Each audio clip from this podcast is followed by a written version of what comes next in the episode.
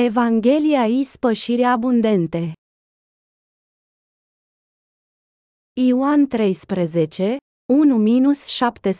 1-17 Înainte de praznicul Paștelor, Isus, ca cel care știa că i-a sosit ceasul să plece din lumea aceasta la Tatăl și fiindcă iubea pe ai săi, care erau în lume, i-a iubit până la capăt.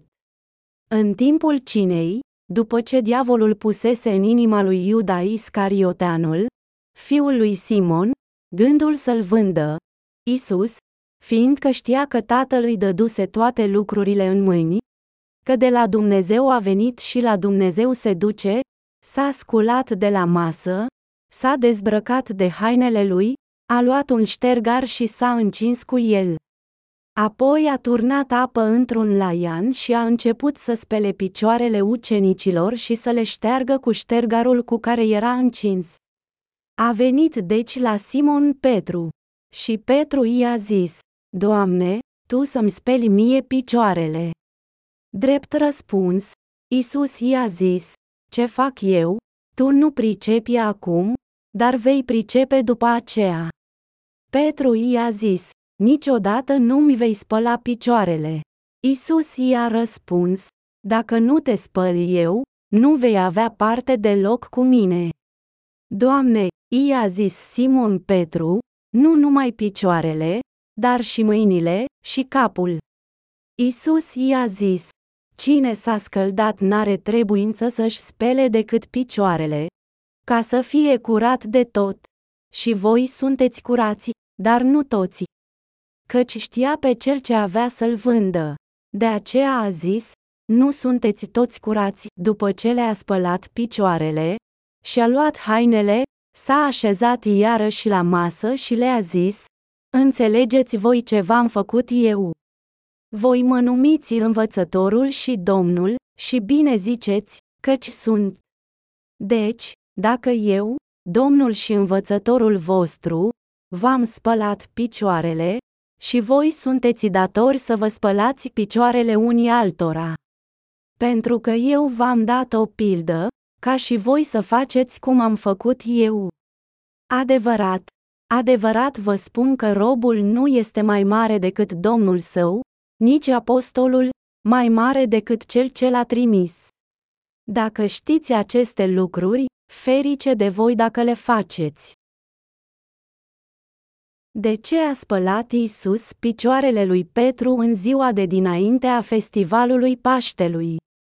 Chiar înainte de a-i spăla picioarele, Isus a spus, Tu nu înțelegi acum, dar vei ști după aceasta. Petru a fost cel mai bun dintre ucenicii lui Isus. El a crezut că Isus a fost Fiul lui Dumnezeu și a mărturisit că Isus a fost Hristosul. Pe când Isus i-a spălat picioarele, trebuia să fie un motiv bine întemeiat pentru a face aceasta. Când Petru a mărturisit credința sa că Isus a fost Hristosul, a însemnat că el a crezut că Isus este Mântuitorul care îl va salva din toate păcatele sale. De ce a spălat Isus picioarele ucenicilor înainte ca el să fie crucificat? Fiindcă el a vrut ca ei să înțeleagă mântuirea sa perfectă. De ce a spălat el picioarele lui Petru? Isus a știut că Petru îl va nega de trei ori că el va continua să păcătuiască în viitor. Dacă, după ce Isus s-a dus în cer, dacă Petru ar fi avut vreun păcat rămas în inima sa, el nu ar fi putut fi capabil să fie unit cu Isus. Dar el a cunoscut toate slăbiciunile ucenicilor săi, și el nu a vrut ca păcatele lor să intervină între el și ucenicii săi. De aceea, el a avut nevoie să învețe că toate nedreptățile lor fuseseră deja spălate. Acesta a fost motivul pentru care a spălat picioarele ucenicilor săi. Isus, înainte de a muri și a-i lăsa, el a vrut să se asigure că vor sta ferm pe Evanghelia botezului său și, de asemenea, iertarea completă a tuturor păcatelor întregii lor vieții. Ioan 13 vorbește despre mântuirea perfectă pe care Isus a îndeplinit-o pentru ucenicii săi. În timp ce le spăla picioarele, Isus le-a spus despre înțelepciunea Evangheliei botezului său prin care toți oamenii puteau fi spălați de greșelile lor. Nu fi înșelați de diavol în viitor. Am luat toate păcatele voastre cu botezul meu în râul Iordan și voi primi judecata pentru ele pe cruce. Apoi, eu voi fi înviat din morți și voi împlini mântuirea nașterii din nou pentru voi toți. Ca să vă învăț că am spălat deja chiar și păcatele voastre viitoare, pentru a vă învăța Evanghelia originală a iertării păcatelor, eu vă spăl picioarele înainte de răstignirea mea. Acesta este secretul Evangheliei nașterii din nou. Toți ar trebui să credeți astfel. Ar trebui să înțelegem cu toții motivul pentru care Isus a spălat picioarele ucenicilor și să știm de ce El a spus, ce fac eu, tu nu înțelegi acum, dar vei ști după aceasta. Doar atunci noi putem crede în Evanghelia nașterii din nou și fi născuți din nou noi înșine. El a spus în Ioan ora 13 și 12 minute. Ce sunt încălcările? Sunt păcatele pe care le comitem în fiecare zi din cauza slăviciunilor noastre.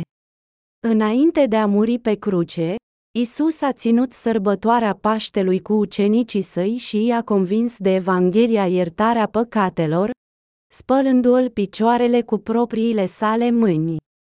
Isus, știind că Tatăl i-a dat toate lucrurile în mâinile sale, și că el a venit de la Dumnezeu și se ducea la Dumnezeu, s-a sculat de la cină și a pus deoparte hainele sale, a luat prosopul și s-a înfășurat cu el. După aceea, el a turnat apă într-un laian și a început să spele picioarele ucenicilor și să le șteargă cu prosopul cu care el a fost înfășurat. Apoi el a venit la Simon Peter. Și Petru i-a spus lui, Doamne, îmi speli picioarele. Isus a răspuns și i-a zis, ce fac acum nu înțelege acum, dar vei ști după aceea. Ioan 13, 3-7 El i-a învățat pe ucenicii săi Evanghelia botezului și ispășirea păcatelor prin apa botezului său.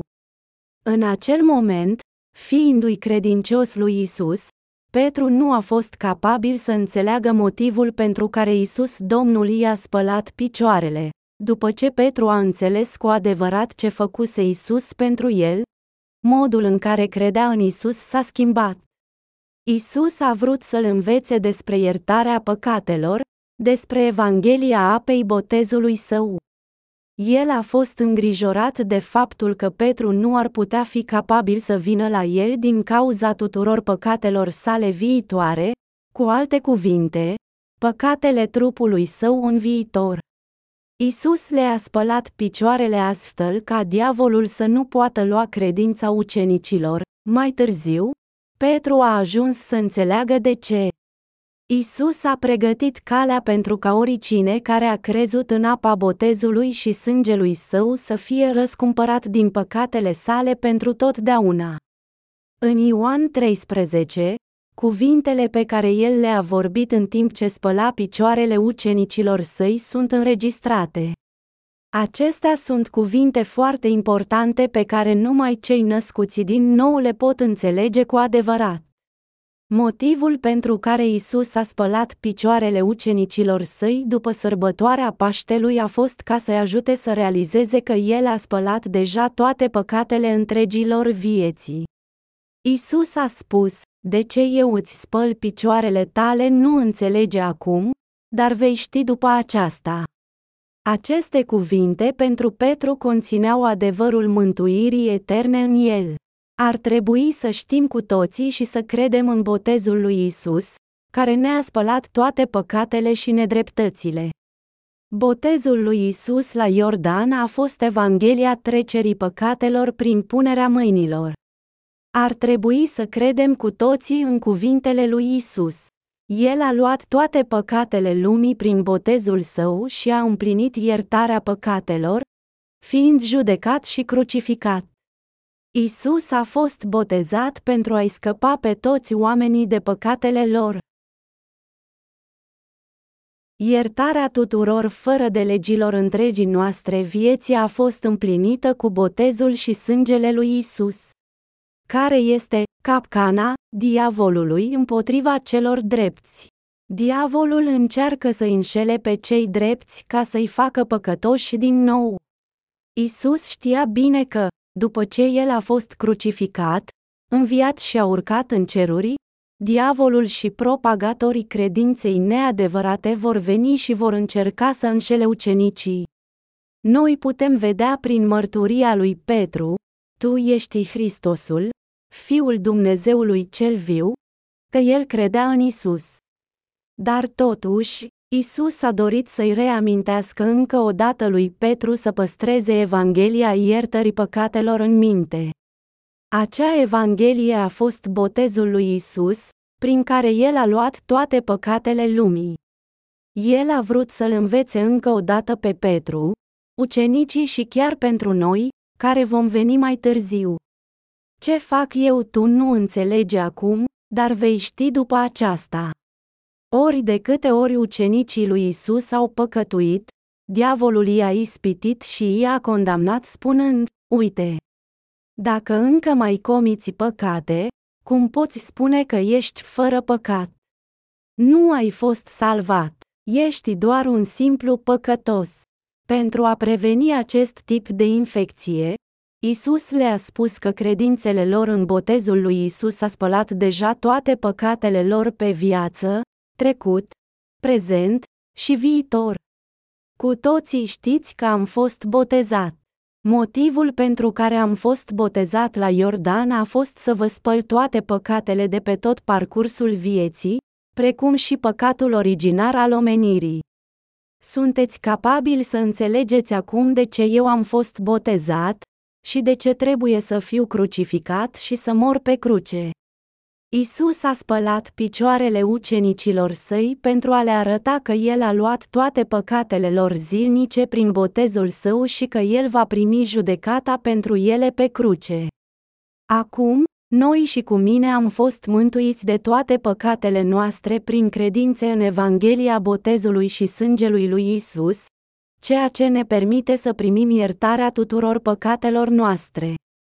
Isus a fost botezat și crucificat pentru noi. El ne-a spălat toate păcatele cu botezul și sângele său. Oricine care cunoaște și crede în Evanghelia ispășirii păcatelor și care crede în adevăr este răscumpărat din toate păcatele lui, ei. Atunci, ce ar trebui să facă cei născuți din nou după ce au fost salvați? Ei trebuie să-și recunoască păcatele în fiecare zi și să creadă în mântuirea botezului și a sângelui lui Isus, Evanghelia ispășiri pentru toate păcatele lor. Evanghelia iertării păcatelor este ceea ce noi, cei născuți din nou, ar trebui să ne imprimăm profund în mințile noastre. Doar pentru că păcătuiești din nou, asta înseamnă că ești din nou un păcătos. Nu, Știind că Isus ne-a luat toate păcatele, am putea deveni păcătoși din nou. Botezul lui Isus și sângele său de pe cruce a fost Evanghelia ispășiri pentru toate păcatele noastre. Oricine crede în această Evanghelie originală a iertării păcatelor se poate naște din nou, fără excepție, ca o persoană neprihănită. Cei drepți nu pot niciodată deveni păcătoși din nou. De ce nu pot cei drepți deveni niciodată păcătoși din nou? Fiindcă Isus deja a ispășit pentru toate păcatele întregilor vieți. Dacă crezi în Evanghelia iertării păcatelor, a apei și a Duhului, dar încă simți că ești un păcătos din cauza greșelilor tale zilnice, atunci trebuie să mergi în Iordan, unde Isus a fost botezat pentru a-ți lua toate păcatele. Dacă ai devenit din nou un păcătos după ce ai primit iertarea păcatelor, Isus ar trebui să fie botezat din nou. Trebuie să ai credință în iertarea păcatelor tale în Evanghelia botezului lui Isus. Trebuie să ții minte că Isus ți-a luat toate păcatele deodată prin botezul său. Trebuie să ai o credință neclintită în Isus Hristos ca mântuitor al tău. Credința în Isus ca mântuitor al tale înseamnă că crezi în botezul lui Isus, care ți-a luat toate păcatele întregii tale vieții. Dacă crezi cu adevărat în botezul său, crucea, moartea și învierea lui Isus, nu vei mai putea deveni niciodată un păcătos, indiferent de ce fel de păcat ai comis. Ai fost mântuit de toate păcatele întregii tale vieți prin credință. Isus Hristos a spălat păcatele viitorului, de asemenea, chiar și păcatele pe care noi le săvârșim din slăbiciunile noastre. Deoarece Isus a trebuit să sublinieze importanța botezului său, el a spălat picioarele ucenicilor săi cu apă pentru a simboliza Evanghelia iertării păcatelor, adică botezul său.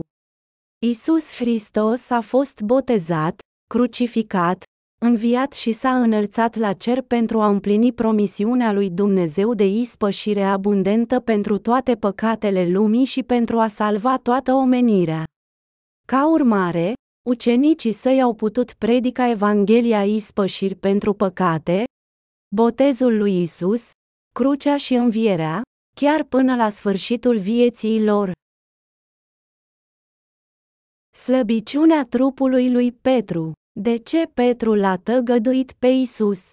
Fiindcă a fost slab, Biblia ne spune că atunci când Petru a fost confruntat de slujitorii lui Caiafa, marele preot, și a fost acuzat a fi unul dintre ucenicii lui Isus, el a negat de două ori, spunând, nu, nu-l cunosc pe om. Apoi, el a blestemat și s-a jurat pentru a treia oară. Haideți să citim pasajul din Matei 26, 69. Acum Petru a stat afară în curte. Și o slujnică a venit la el, spunând, Tu ai fost de asemenea cu Isus din Galilea. Dar el a negat-o înaintea tuturor, spunând, Eu nu știu ce spuneți voi. Și când el a ieșit pe poartă, o altă fată l-a văzut și le-a spus celor care au fost acolo, acest tip a fost de asemenea cu Isus din Nazaret. Dar din nou a tăgăduit cu un jurământ, eu nu-l cunosc pe om. Și după o vreme cei care au stat pe margine au venit la el și i-au spus lui Petru, cu siguranță tu ești unul dintre ei, fiindcă vorbirea ta te trădează. Apoi el a început să blesteme și să se jure, spunând, Eu nu cunosc omul.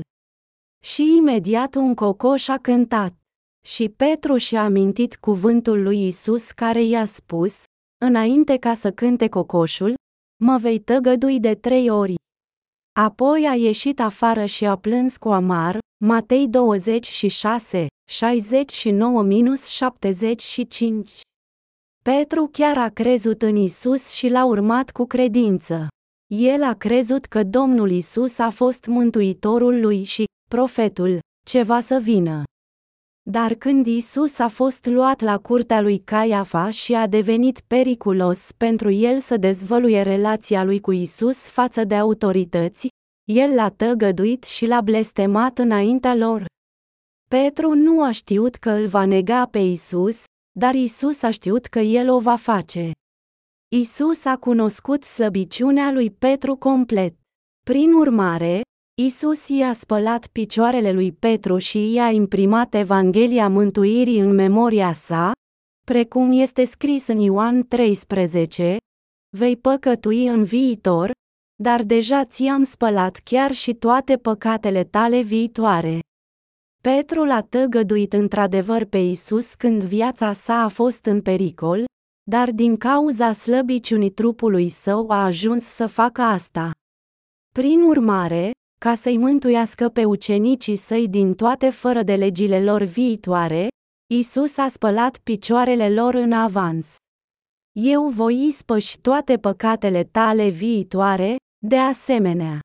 Voi fi crucificat pentru că am fost botezat și ți-am luat toate păcatele și le voi plăti pe toate ca să devin adevăratul mântuitor pentru voi toți. Eu sunt Dumnezeul vostru, mântuitorul vostru. Voi plăti în întregime pentru toate păcatele tale, și voi deveni păstorul tău prin botezul și sângele meu. Eu sunt păstorul mântuirii tale. Pentru a planta acest adevăr ferm în inimile lor, Isus a spălat picioarele lor după sărbătoarea Paștelui. Acesta este adevărul Evangheliei. Pentru că trupul nostru este slab chiar și după nașterea din nou, noi vom păcătui din nou. Desigur, nu ar trebui să păcătuim, dar când ne confruntăm cu crize severe cum a pățit Petru, avem tendința de a păcatului, fără a intenționa cu adevărat să facem acest lucru. Trăim în trup, așa că uneori noi suntem conduși la distrugere de păcatele noastre. Trupul va păcătui atâta timp cât trăim în această lume seculară, dar Isus a iertat toate acele păcate cu botezul și sângele său de pe cruce. Nu negăm că Isus este mântuitorul nostru, dar când trăim în trup, noi continuăm să comitem păcate împotriva voinței lui Dumnezeu. Este pentru că noi suntem născuți din carne. Isus știa bine că vom comite păcate în timp ce trăim în trup, așa că El a devenit mântuitorul nostru plătind păcatele noastre cu botezul și sângele său. El a scăpat de păcatele pe toți cei care cred în mântuirea și învierea sa. De aceea, toate cele patru evanghelii încep cu botezul lui Isus de Ioan Botezătorul. Scopul vieții sale umane a fost să împlinească Evanghelia nașterii din nou, Evanghelia mântuirii. Cât de mult păcătuim în trup. Noi păcătuim toată viața noastră până în ziua în care murim. Când Petru nu l-a tăgăduit nici măcar o dată, nici de două ori, ci de trei ori înainte ca cocoșul să cânte, cât trebuie să-i fi frânt inima. Cât de rușinat trebuie să fi simțit. A jurat înaintea lui Isus că el nu-l va trăda niciodată. El a păcătuit din cauza slăbiciunii trupului său, dar cât de mizerabil trebuie să fi simțit când a cedat slăbiciunii sale și l-a tăgăduit pe Isus nu numai odată, ci de trei ori. Cât de jenat trebuie să se fi simțit când Isus l-a privit din nou cu compasiune. Dar Isus știa toate aceste lucruri și multe altele. Prin urmare, el a spus, știu că vei păcătui din nou și din nou. Dar am luat deja toate acele păcate cu botezul meu, ca nu cumva păcatele tale să te facă să te împiedici și să te transformi înapoi într-un păcătos, ca să nu găsești că e imposibil să te întorci la mine. Am devenit mântuitorul complet pentru tine, fiind botezat și judecat pentru toate păcatele tale. Eu am devenit Dumnezeul tău, păstorul tău. Crede în Evanghelia iertarea păcatelor tale. Voi continua să te iubesc chiar dacă vei comite mereu păcatele trupului. Eu ți-am spălat deja toate nedreptățile. Evanghelia iertării păcatelor este eficientă pentru totdeauna. Dragostea mea pentru tine este, de asemenea, veșnică. Isus le-a spus lui Petru și ucenicilor, Dacă eu nu îți spăl picioarele, nu ai deloc parte cu mine. Motivul pentru care el a vorbit despre această Evanghelie în Ioan 13 a fost că a fost important ca oamenii să se nască din nou din apă și din Duh. Crezi în asta? În versetul 9, Simon Petru i-a spus lui, Doamne, nu picioarele mele doar, ci de asemenea mâinile mele și capul meu. Isus i-a spus, cel care s-a spălat are nevoie doar să-și spele picioarele, căci e complet curat. Dragi prieteni, veți comite voi păcatele, cărnii, în viitor, sau nu veți face asta? Cu siguranță o vei face. Dar Isus a spus că El a spălat deja chiar și păcatele viitorului, toate nedreptățile trupului nostru cu botezul și sângele său și le-a spus în mod clar ucenicilor săi cuvântul adevărului, al Evangheliei ispășiri, înainte de a fi crucificat. Pentru că noi trăim în trupul nostru cu toate slăbiciunile noastre, nu putem decât păcătui. Isus a spălat toate păcatele lumii cu botezul său. El nu numai că ne-a spălat capetele și trupurile noastre, ci și picioarele noastre, adică toate păcatele viitorului. Aceasta este Evanghelia nașterii din nou, a botezului lui Isus, după ce Isus a fost botezat, Ioan Botezătorul a mărturisit. Iată! Mielul lui Dumnezeu care ridică păcatul lumii. Ioan ora 1 și 29 de minute. Ar trebui să credem că toate păcatele lumii au fost spălate prin a fi trecute asupra lui Isus în timpul botezului său. În timp ce trăim în această lume păcătoasă, nu putem decât păcătui. Acesta este un fapt evident. De fiecare dată când slăbiciunile cărnii noastre ies la suprafață, noi trebuie să ne reamintim că Isus ne-a spălat toate păcatele și toate păcatele lumii prin Evanghelia iertării și a plătit pentru ele cu sângele său. Ar trebui să-i mulțumim din adâncul inimilor noastre. Haideți să mărturisim cu credință că Isus este Salvatorul și Dumnezeul nostru. Lăudat fie Domnul! Toată lumea din această lume nu poate decât să comită păcate cu trupul.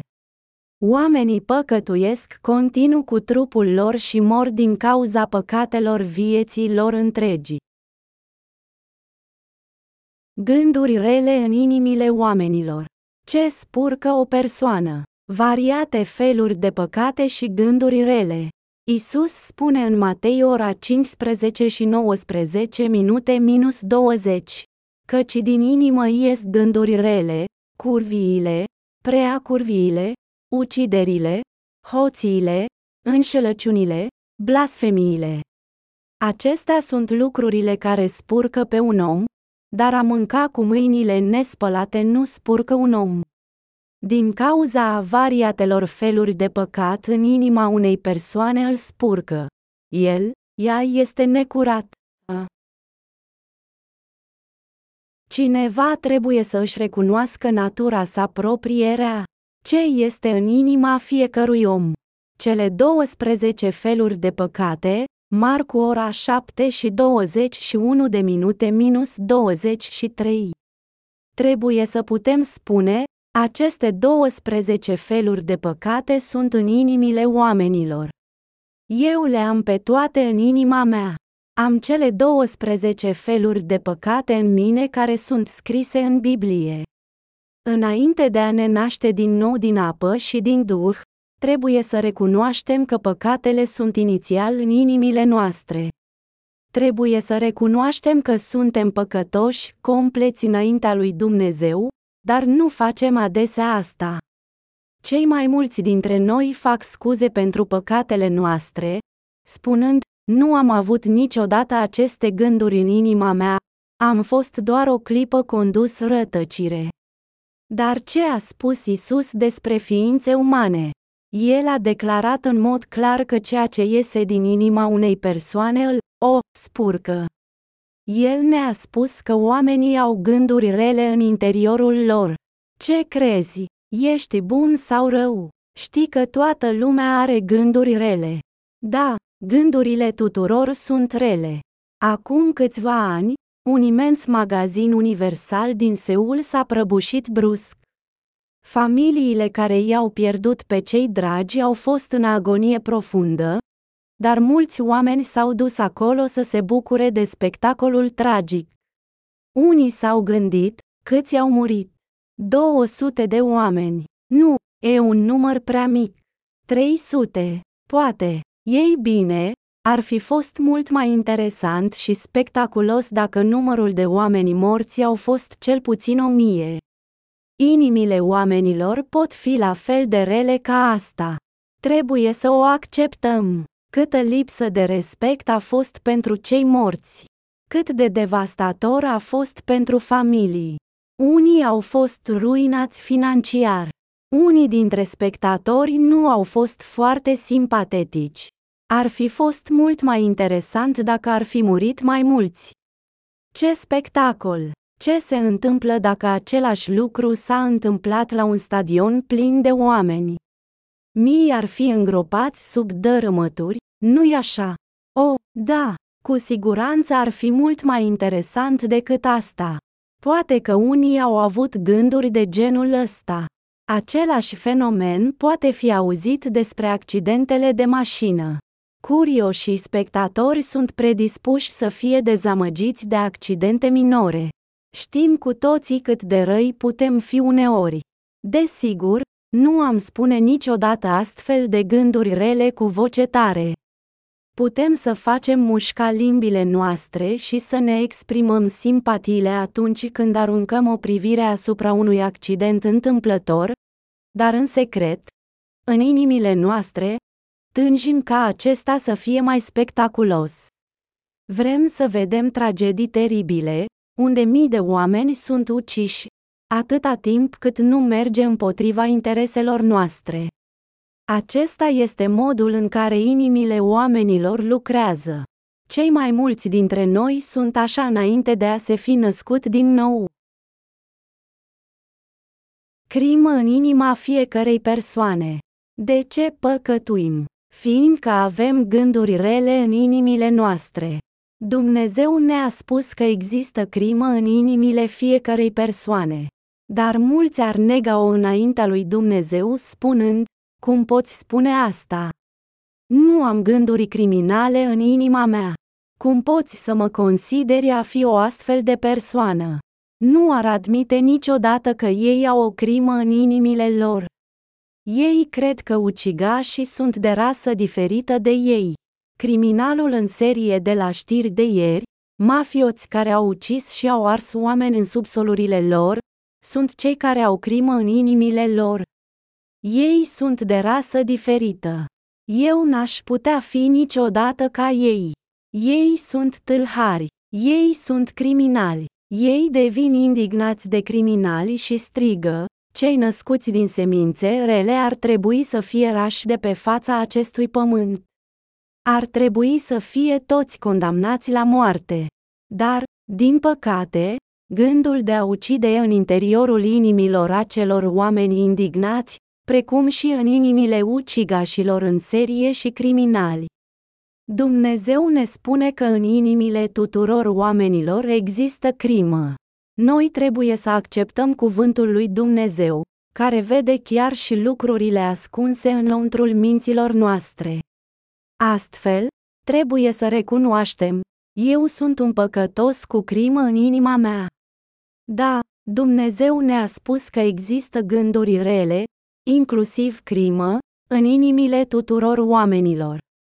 Să acceptăm cuvântul lui Dumnezeu.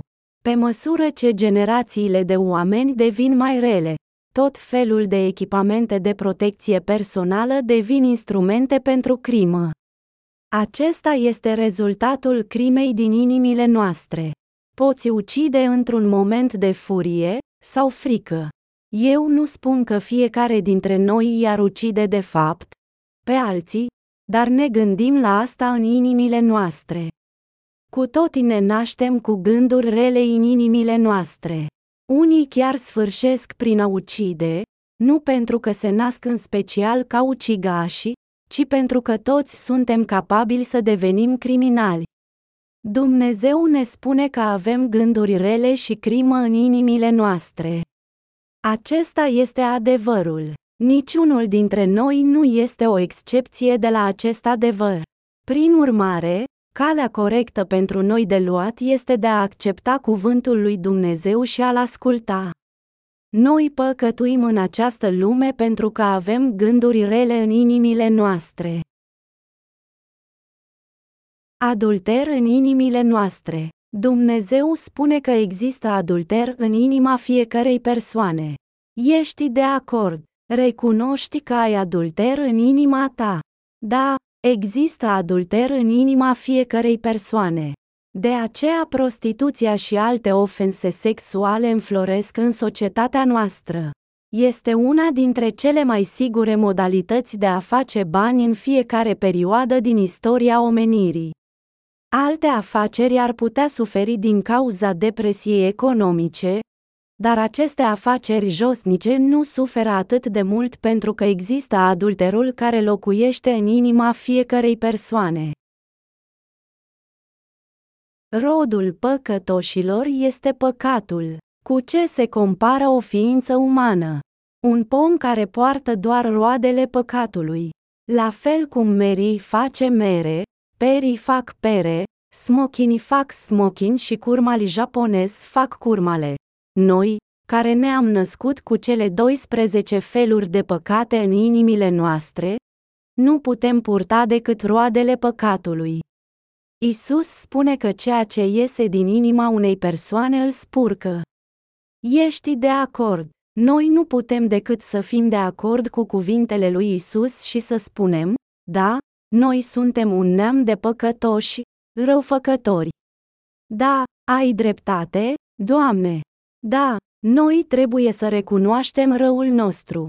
Noi trebuie să recunoaștem adevărul față de noi înșine înaintea lui Dumnezeu. Așa cum Isus Hristos se-a ascultat voia lui Dumnezeu, noi trebuie să acceptăm cuvântul lui Dumnezeu și să-l ascultăm. Este singura cale prin care putem fi mântuiți de toate păcatele noastre prin apa și Duhul. Acestea sunt darurile de la Dumnezeu. Țara mea este binecuvântată cu patru anotimpuri frumoase. Pe parcursul derulării anotimpurilor, diverse tipuri de pomi rodesc. În același fel, cele 12 păcate din inimile noastre pun stăpânire pe noi și ne conduc constant la păcat. Astăzi, poate fi o crimă care are putere în inimile noastre și mâine, poate fi adulter. Apoi, a doua zi, gânduri rele, apoi curvi, furt, mărturie mincinoasă. Și așa mai departe. Continuăm să păcătuim pe tot parcursul anului, în fiecare lună, în fiecare zi, în fiecare oră. Nu trece o zi fără să păcătuim comitem un fel de păcat. Continuăm să ne jurăm că nu vom comite păcat, dar nu putem decât să o facem pentru că ne-am născut în acest fel. Ați văzut vreodată un măr care refuză să facă mere, pentru că nu a vrut? Nu vreau să fac mere. Chiar dacă s-ar fi gândit să refuze să dea roade, cum ar putea să nu facă mere? Florile ar înflori în mod inevitabil primăvara, merele ar crește și s-ar coace în vară, iar fructul va fi gata să fie luat și mâncat toamnă. Este prevederea naturii, iar viața păcătoșilor trebuie de asemenea să urmeze aceeași lege a naturii. Păcătoșii nu pot decât să poarte în acest fel păcatului. Botezul și crucea lui Isus au fost ca să ispășească pentru păcatele noastre. Ce vrea să însemne prin ispășirea lui Isus? Este plata costurilor păcatului prin botezul lui Isus, punerea mâinilor și sângele de la cruce. Să citim un pasaj din Biblie pentru a afla cum păcătoșii, pui răufăcătorilor, pot să-și facă ispășire pentru păcatele lor înaintea lui Dumnezeu și să-și trăiască viețile lor în fericire. Aceasta este Evanghelia ispășiri pentru păcate. În Leviticul 4, se spune, dacă cineva din poporul de rând a păcătuit fără voie, făcând împotriva uneia din poruncile Domnului lucruri care nu trebuie făcute și s-a făcut astfel vinovat și ajunge să descopere păcatul pe care l-a făcut, să aducă jertfă o iadă fără cusur pentru păcatul pe care l-a făcut. Să-și pună mâna pe capul jertfei de ispășire și să o înjunghie în locul unde se înjughie arderil tot. Preotul să ia cu degetul din sângele jertfei, să ungă coarnele altarului pentru arderil tot, iar tot celălalt sânge să-l verse la picioarele altarului. Preotul să ia toată grăsimea, cum se ia grăsimea jertfei de mulțumire, și să o ardă pe altar, și ea va fi de un miros plăcut Domnului. Astfel va face preotul ispășirea pentru omul acesta, și îi se va ierta. Leviticul ora 4 și 27 de minute minus 31 În zilele din Vechiul Testament, cum au ispășit oamenii pentru păcatele lor. Ei și-au pus mâinile pe capul jertfei pentru păcat și au trecut păcatele asupra ei. Este scris în Levitic, când unul dintre voi aduce o jertfă Domnului, îi veți aduce jertfa voastră din cireadă și din turmă. Dacă jertfa sa este o jertfă arsă, să ofere el un mascul fără cusur, el va oferi din propria sa voie la ușa cortului întâlnirii înaintea Domnului. Apoi el va pune mâna pe capul arderii de tot, și îi va fi acceptată pentru el să facă ispășire pentru el, Leviticul 1, 2-4. Când o persoană din acea epocă a recunoscut păcatul în inima sa, a trebuit să pregătească jertfe de păcat care ar fi fost folosite pentru a ispăși pentru păcat. El trebuia să pună mâinile sale pe capul jertfei de păcat pentru a transmite păcatele pe care le-a comis. Înăuntrul curții cortului sfânt era altarul jertfei arse. Era în formă de cutie, puțin mai mare decât masa de amvon, și avea coarne pe fiecare colț. Poporul Israel a făcut ispășire pentru păcatele lor, trecând păcatele lor pe capul jertfei de ispășire și arzând carnea ei pe altarul arderii de tot. Dumnezeu a spus în Levitic ca oamenii să o ofere din propria sa voie la ușa curții cortului înaintea Domnului. Păcatele lor au fost transmise la jertfa de păcat atunci când ei și-au pus mâinile pe capul ei, și apoi păcătosul a tăiat gâtul jertfei și a pus sângele pe coarnele altarului arderii de tot, după aceea, trupul jertfei a fost curățat de organele sale interne, carnea sa a fost tăiată și arsă până la cenușă pe altarul jertfei arse. Apoi, aroma dulce a cărnii a fost oferită lui Dumnezeu pentru ispășirea lor. Acesta a fost modul în care au făcut ispășire pentru păcatele lor zilnice. Dumnezeu a permis un alt sacrificiu de ispășire pentru păcatele lor anuale. A fost diferit de sacrificiul ispășiri pentru păcatele de zi cu zi. În acest caz, numai marele preot își punea mâinile pe jertfa de ispășire în numele întregului popor al lui Israel și stropea sângele la estul scaunului milei de șapte ori. De asemenea, punerea mâinilor pe capul țapului viu era făcută în fața poporului lui Israel în a zecea zi a celei de-a șaptea luni în fiecare an, Leviticul 16, 5-27 cine simbolizează jertfa de păcat din Noul Testament.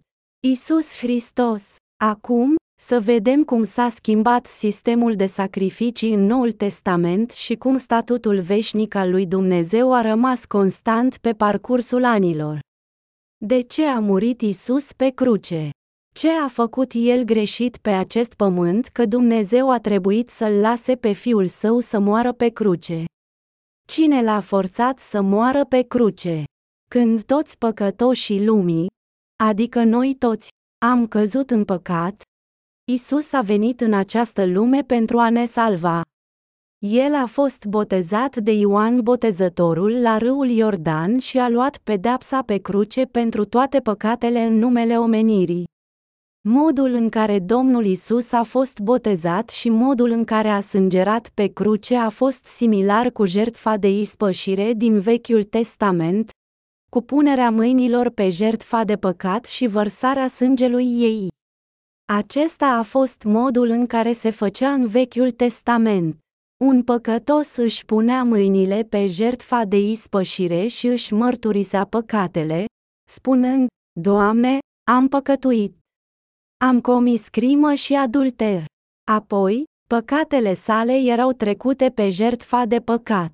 Așa cum păcătosul a tăiat gâtul jertfei pentru păcat și a oferit-o înaintea lui Dumnezeu, Isus a fost oferit în același fel pentru a ispăși pentru toate păcatele noastre. Isus a fost botezat și a sângerat pe cruce pentru a ne salva și a ispășit pentru toate păcatele noastre prin sacrificiul său. De fapt, Isus a murit din cauza noastră. Când ne gândim la asta, care a fost semnificația oferirea celor animale fără cusur ca jertfe pentru toate păcatele oamenilor? Au știut toate acele animale ce era păcatul. Animalele nu cunosc păcatul. Ele trebuiau să fie fără cusur. Așa cum acele animale au fost complet fără cusur. Tot așa a fost și Isus fără păcat. El este Dumnezeul Sfânt, Fiul lui Dumnezeu și el nu a păcătuit niciodată.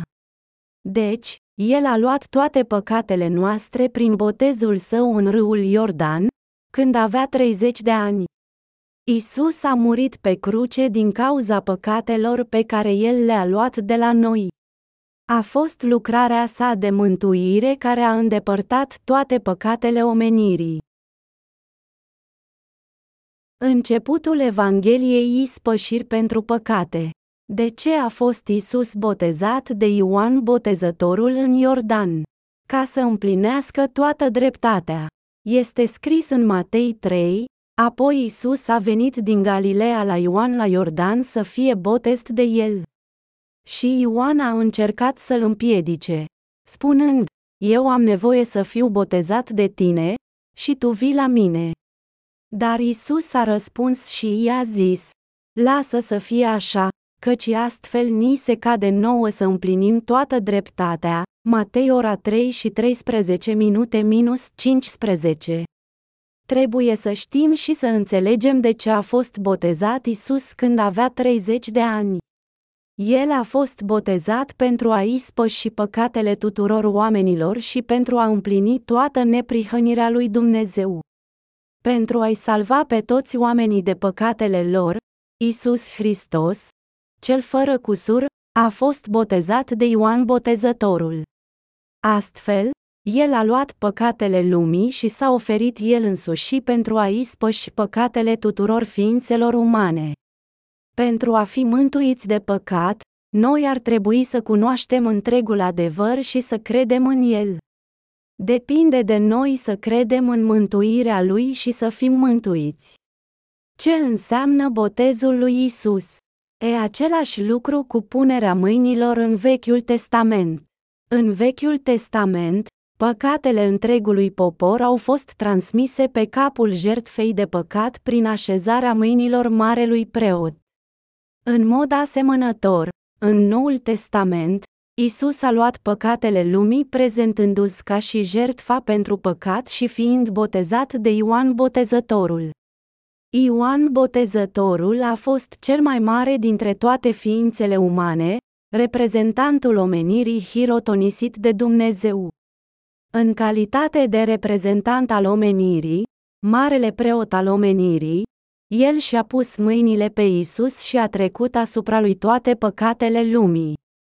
Botezul înseamnă a trece, a fi îngropat și a fi spălat. Știți de ce a venit Isus în această lume și a fost botezat de Ioan Botezătorul? Credeți voi în Isus, cunoscând semnificația botezului lui. Botezul lui Isus a fost acela de a ne îndepărta toate păcatele, păcatele pe care noi, soiul de răufăcătorii, le comitem cu trupul nostru pe tot parcursul vieții noastre. Ioan Botezătorul l-a botezat pe Isus pentru împlinirea Evangheliei originile a ispășiri pentru toate păcatele noastre.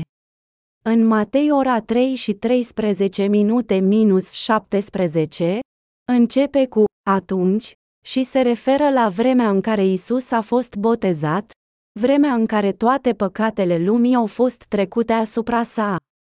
Atunci, Isus a luat toate păcatele omenirii, a murit pe cruce după trei ani și a fost înviat a treia zi. Pentru a spăla toate păcatele lumii, a fost botezat odată pentru totdeauna, a murit pe cruce odată pentru totdeauna și a fost înviat din morți odată pentru totdeauna. Pentru cei care vor să fie răscumpărați de păcatele lor înaintea lui Dumnezeu, El a luat tot păcatul lumii și i-a salvat odată pentru totdeauna. De ce trebuit să fie botezat Isus? De ce a trebuit să-și pună el coroana de spini și să fie judecat la curtea lui Pilat ca un criminal obișnuit? De ce a trebuit să fie crucificat pe cruce și să moară sângerând? Motivul pentru toate cele de mai sus se datorează faptului că El a luat toate păcatele lumii, păcatele tale și ale mele, asupra sa prin botezul său. Pentru păcatele noastre, El a trebuit să moară pe cruce. Noi trebuie să credem în cuvântul mântuirii că Dumnezeu ne-a mântuit și a fost recunoscător pentru El. Fără botezul lui Isus, crucea lui și învierea sa, nu ar exista mântuire pentru noi. Când Isus a fost botezat de Ioan pentru a lua toate păcatele lumii, el ne-a luat păcatele și astfel ne-a salvat pe cei care credem în Evanghelia a mântuirii. Există oameni care se gândesc, Isus a luat numai păcatul original, nu-i așa. Dar ei greșesc. Este scris în Biblie în mod clar că Isus a luat odată pentru totdeauna toate păcatele lumii când el a fost botezat. Toate păcatele noastre, inclusiv păcatul original, au fost spălate. Isus spune în Matei ora 3 și 15 minute, căci astfel ni se cade nouă să împlinim toată dreptatea. A împlini toată dreptatea înseamnă că toate păcatele, fără excepție, au fost luate de la noi. A spălat Isus toate păcatele noastre de-a lungul vieții, de asemenea. Da, a făcut-o. Haideți să găsim prima dată dovada în Levitic. Ne spune despre marele preot și sacrificiul zilei ispășirii. Sacrificiul ispășiri pentru păcatele anuale ale tuturor izraeliților. Puteau izraeliți fi sfințiți odată pentru totdeauna prin jertfa de păcat a acestui pământ. Niciodată, Aaron va oferi un taur ca o jerfă, care este pentru el însuși, și să facă ispășire pentru el și pentru casa lui. El va lua doi țapi și să-i prezinte înaintea Domnului la ușa cortului întâlnirii. Apoi Aaron va arunca la sorți pentru doi țapi, un sorț pentru Domnul și celălalt pentru țap. Și Aaron va aduce țapul care a căzut sorț Domnului și îl va oferi ca o jertfă de păcat. Dar țapul peste care a căzut să fie țapul ispășitor va fi prezentat viu înaintea Domnului, ca să facă ispășire peste el, și să-l lase să plece ca și țap ispășitor în pustie, Leviticul 16, 6-10. Aici, Aaron a luat doi țapi la ușa cortului întâlnirii ca să îi spășească pentru păcatele anuale ale izraeliților. Apoi Aaron va trage la sorții pentru cei doi țapi, unul pentru Domnul și celălalt pentru țapul ispășitor. Un animal de sacrificiu era necesar pentru ispășirea legală pentru păcatele de zi cu zi, pentru a trece păcatul păcătosului, punându-și mâinile pe capul jertfei. Dar, pentru păcatele anuale ale izraeliților, marele preot, în numele întregului popor, a trecut păcatele anuale la jertfa de păcat în ziua a zecea a celei de-a șaptea luni în fiecare an. În Leviticul ora 16 și 29 de minute minus 31, este scris, în luna a șaptea, în a zecea zi a lunii, să vă smeriți sufletele voastre, și nu veți face nicio muncă deloc, fie un nativ al propriei voastre țări sau un străin care locuiește printre voi. Căci în acea zi preotul va face ispășire pentru voi, să vă curățească, ca să fiți curați de toate păcatele voastre înaintea Domnului. Este un sabat de odihnă solemnă pentru voi, și să vă smeri sufletele voastre. Este o lege veșnică, Leviticul ora 16 și 29 de minute minus 31. În Vechiul Testament, poporul lui Israel a adus o jertfă de ispășire pentru a ispăși păcatele de zi cu zi și a transmis păcatele pe capul ei, mărturisind, Doamne, am făcut astfel și astfel de păcate. Te rog să mă ierți. Apoi el a tăiat gâtul jertfei pentru păcat, a dat sângele la preot și s-a dus acasă, fiind convins că era acum eliberat de păcate. Astfel, jertfa de păcat a murit pentru păcătos, cu păcatul pe capul ei. Animalul de sacrificiu a fost ucis în locul păcătosului. În Vechiul Testament, jertfa de păcat ar putea fi un țap, un miel, un vițel sau un taur, adică unul dintre animalele sacre pe care Dumnezeu le-a deosebit. Dumnezeu, în mila lui infinită, a permis ca viața unui animal să fie oferită în locul unui păcătos care trebuia să moară pentru păcatele sale. În acest fel, în Vechiul Testament, păcătoșii puteau ispăși păcatele prin jertfa de ispășire. Încălcările păcătosului au fost transmise la jertfa de ispășire prin punerea mâinilor, iar sângele său i-a fost dat preotului pentru a ispăși păcatele păcătosului. Cu toate acestea, era imposibil să se facă ispășire pentru păcate în fiecare zi. Drept urmare, Dumnezeu a permis marelui preot să șteargă păcatele întregului an, în fiecare an în a zecea zi a celei de-a șaptea luni, în numele întregului popor al lui Israel. Atunci, care a fost rolul marelui preot în ziua ispășiri, mai întâi, Aaron, marele preot, și-a pus mâinile sale pe jertfa de ispășire, mărturisind păcatele poporului, Doamne, poporul lui Israel a săvârșit astfel de astfel de păcate, ucidere, adulter, curvi, furt, mărturie falsă, blasfemie. Apoi, el a tăiat gâtul jertfei pentru păcat, a luat sângele și a stropit acel sânge de șapte ori pe scaunul milei din interiorul Sfântului Sanctuar. În Biblie, numărul șapte este considerat a fi numărul perfect. A fost sarcina lui să treacă păcatele anuale ale poporului pe capul jertfei de păcat în numele lor, iar jertfa de păcat a fost sacrificată în mod indirect. Pentru că Dumnezeu este drept, pentru a-i salva pe toți oamenii din păcatele lor, El a permis ca jertfa de păcat să moară în locul oamenilor. Deoarece Dumnezeu e cu adevărat milostiv, El a permis oamenilor să ofere viața unui animal de sacrificiu în locul lor. Marele preot a stropit apoi sângele în partea de est a scaunului îndurării și, astfel, a făcut ispășire pentru toate păcatele poporului pentru anul care a trecut, în ziua ispășiri, în a zecea zi a lunii a șaptea. Cine este mielul de sacrificiu conform cu Vechiul Testament? Isus care este fără cusur.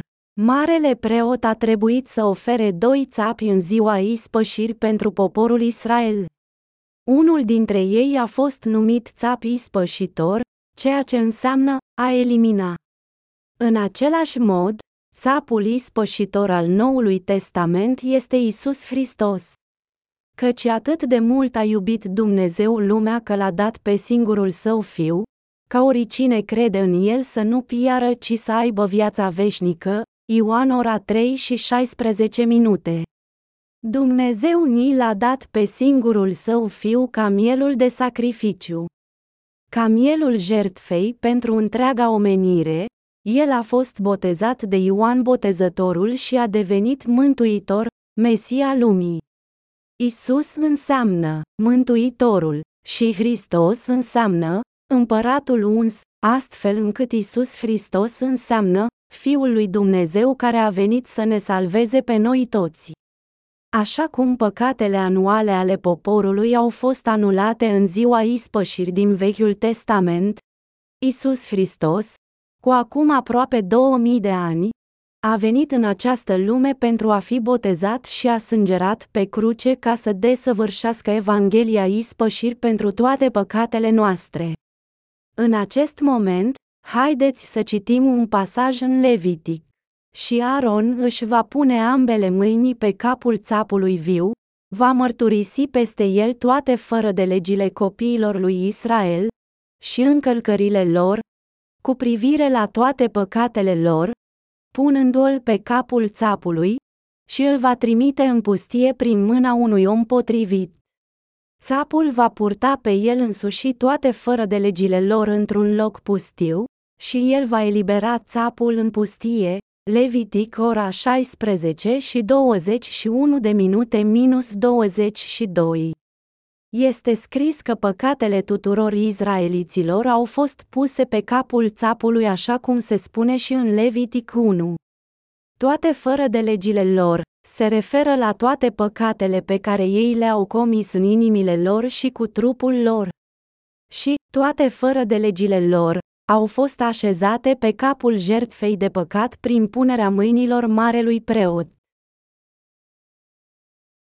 Prin legea lui Dumnezeu, noi trebuie să avem adevărată cunoaștere a tuturor păcatelor noastre. De ce ne-a dat Dumnezeu legea? Ca să ne dea cunoașterea păcatului.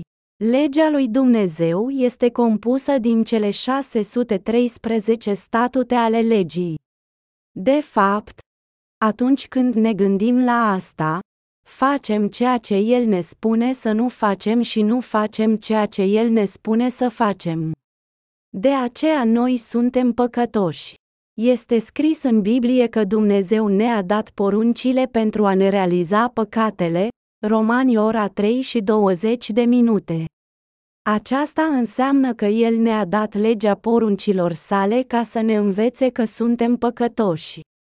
El nu ne-a dat-o pentru că suntem capabili să trăim prin ele, ci să ne dăm seama de păcatele noastre. El nu ne-a dat poruncile lui pentru ca noi să le ținem. Nu vă puteți aștepta ca un câine să trăiască ca o ființă umană.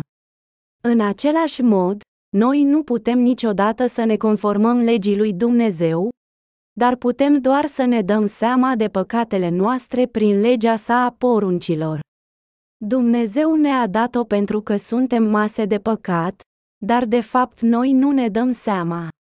Sunteți ucigași, curvari, răufăcători, ne spune Dumnezeu paradoxal prin intermediul poruncilor. El ne-a spus să nu ucidem, dar ucidem totuși în inimile noastre și, uneori, cu trupurile noastre. Totuși, pentru că este scris în lege că nu ar trebui să ucidem, știm că suntem ucigași, spunând, ah, m-am înșelat. Sunt un păcătos pentru că am făcut ceva ce nu ar fi trebuit să fac. Am păcătuit. Pentru a mântui poporul lui Israel de păcat, Dumnezeu i-a permis lui Aron să ofere jertfa de ispășire în Vechiul Testament și Aron a făcut ispășirea poporului o dată pe an. În Vechiul Testament, două jertfe de păcat trebuiau oferite lui Dumnezeu în ziua ispășirii. Una a fost oferită înaintea lui Dumnezeu, în timp ce celălalt a fost trimis în pustie după ce au fost așezate mâinile peste ea, luând cu ea toate păcatele anuale ale poporului. Înainte ca țapul să fie trimis în pustie de mâna unui om potrivit, marele preot și-a pus mâinile pe capul țapului viu și a mărturisit păcatele lui Israel. Doamne, poporul a ucis, a comis adulter, a furat, s-a închinat idolilor. Noi am păcătuit înaintea ta. Țara Palestinei este un deșert pustiu. Țapul ispășitor a fost trimis în pustia nesfârșită și, în cele din urmă, a murit. Când a fost trimis, poporul Israel a continuat să se uite la el până a dispărut în depărtare și a crezut că păcatele lor au dispărut odată cu țapul ispășitor. Oamenii au câștigat pacea minții astfel, iar țapul ispășitor a murit în pustie pentru păcatele anuale ale întregului popor. În acest mod, Dumnezeu a făcut ispășire pentru toate păcatele noastre prin mielul lui Dumnezeu, Isus Hristos. Toate păcatele noastre au fost complet spălate prin botezul lui Isus și sângele său pe cruce. Isus este Dumnezeu și Mântuitorul nostru. El este Fiul lui Dumnezeu care a venit pentru a salva întreaga omenire din păcat. El este Creatorul care ne-a făcut în chipul său și a coborât în această lume pentru a ne salva din păcat. Nu numai că păcatele de zi cu zi pe care noi le-am comis cu trupul nostru au trecut la Isus, ci și toate păcatele noastre viitoare și păcatele minților și trupurilor noastre.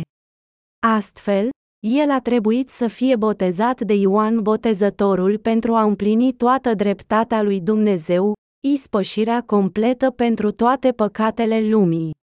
Cu trei ani înainte ca Isus să fie răstignit, când a început pentru prima dată lucrarea sa publică, el a luat toate păcatele lumii prin a fi botezat de către Ioan Botezătorul în râul Iordan. Salvarea omenirii prin ispășirea pentru toate păcatele noastre a început cu botezul său. În râul Iordan, într-un loc într-un care putea fi cam cât până la brâu, Ioan Botezătorul și-a pus mâinile pe capul lui Isus și l-a cufundat în apă. Acest botez a fost același lucru cu punerea mâinilor în Vechiul Testament și a avut același efect de a transmite a tuturor păcatelor. A fi cufundat în apă a însemnat moartea, iar ieșirea din apă a însemnat învierea.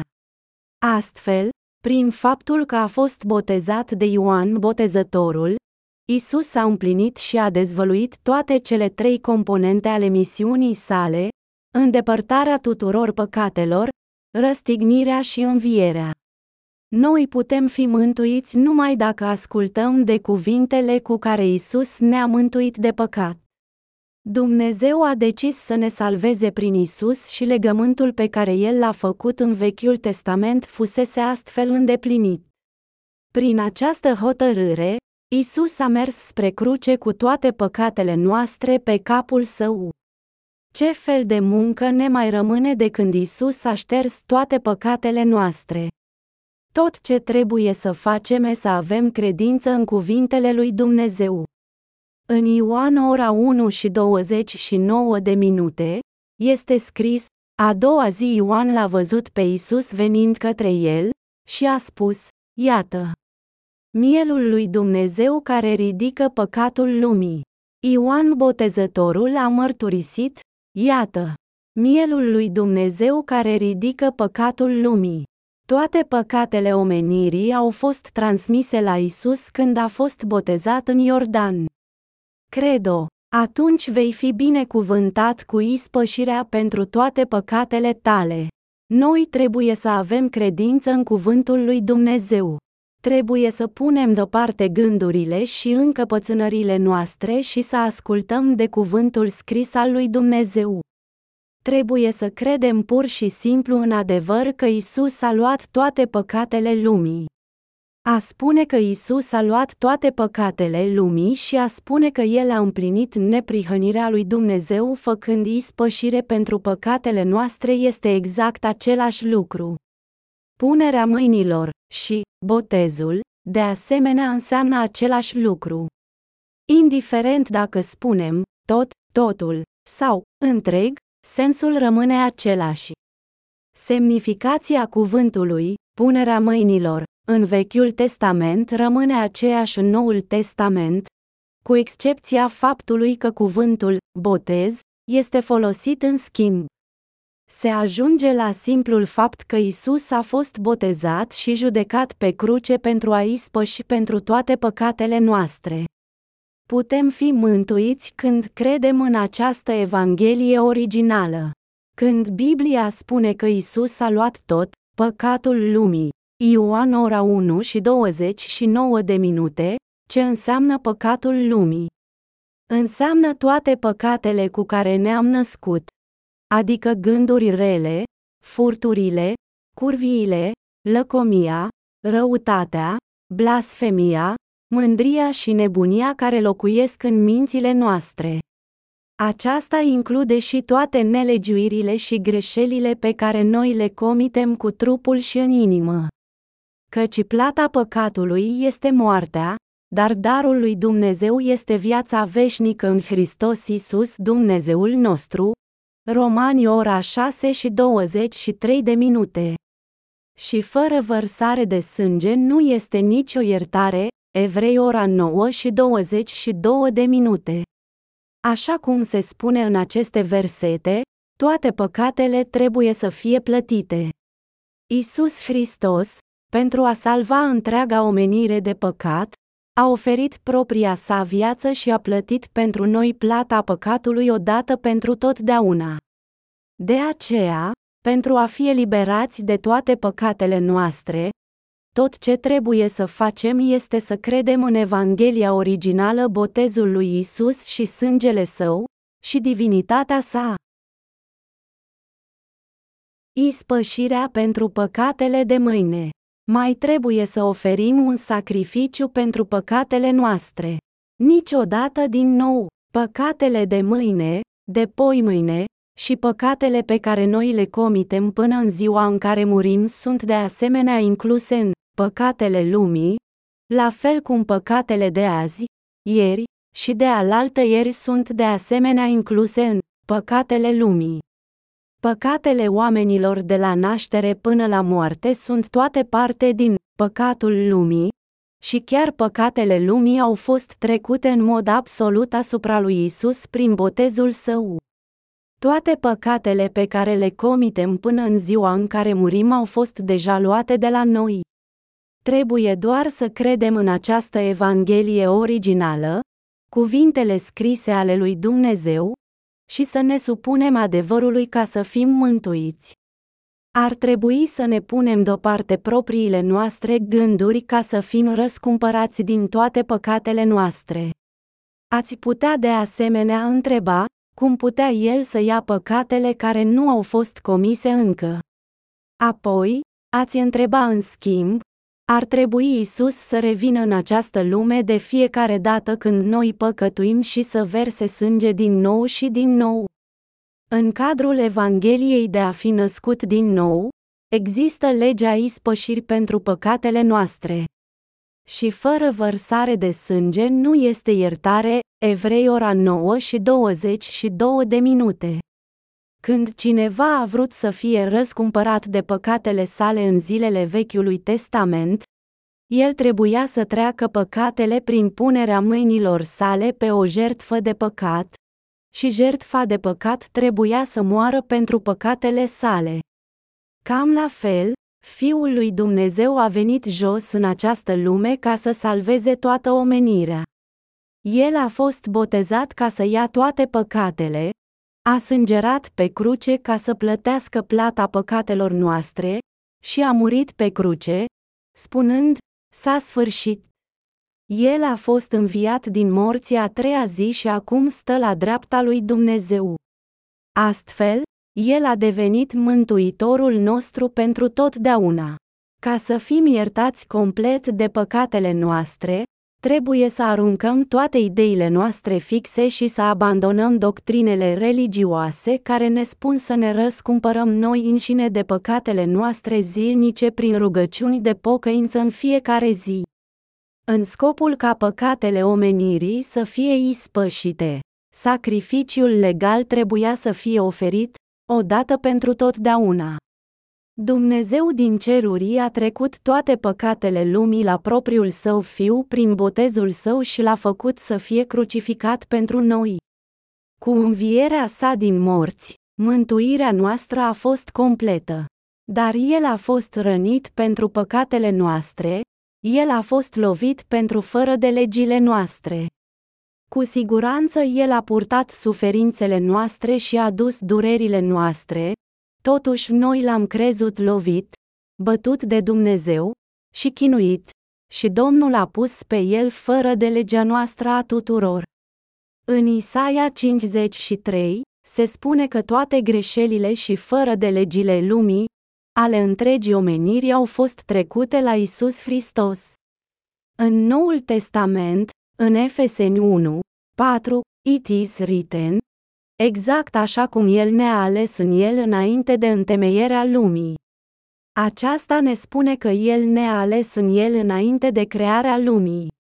Înainte chiar ca lumea să fie creată, Dumnezeu a decis să ne facă oamenii săi, cei drepți fără cusur, în Hristos. Orice noi am putea fi gândit înainte ar trebui acum să credem și să ne supunem cuvântului lui Dumnezeu, cuvintelor apei, sângelui și a Duhului.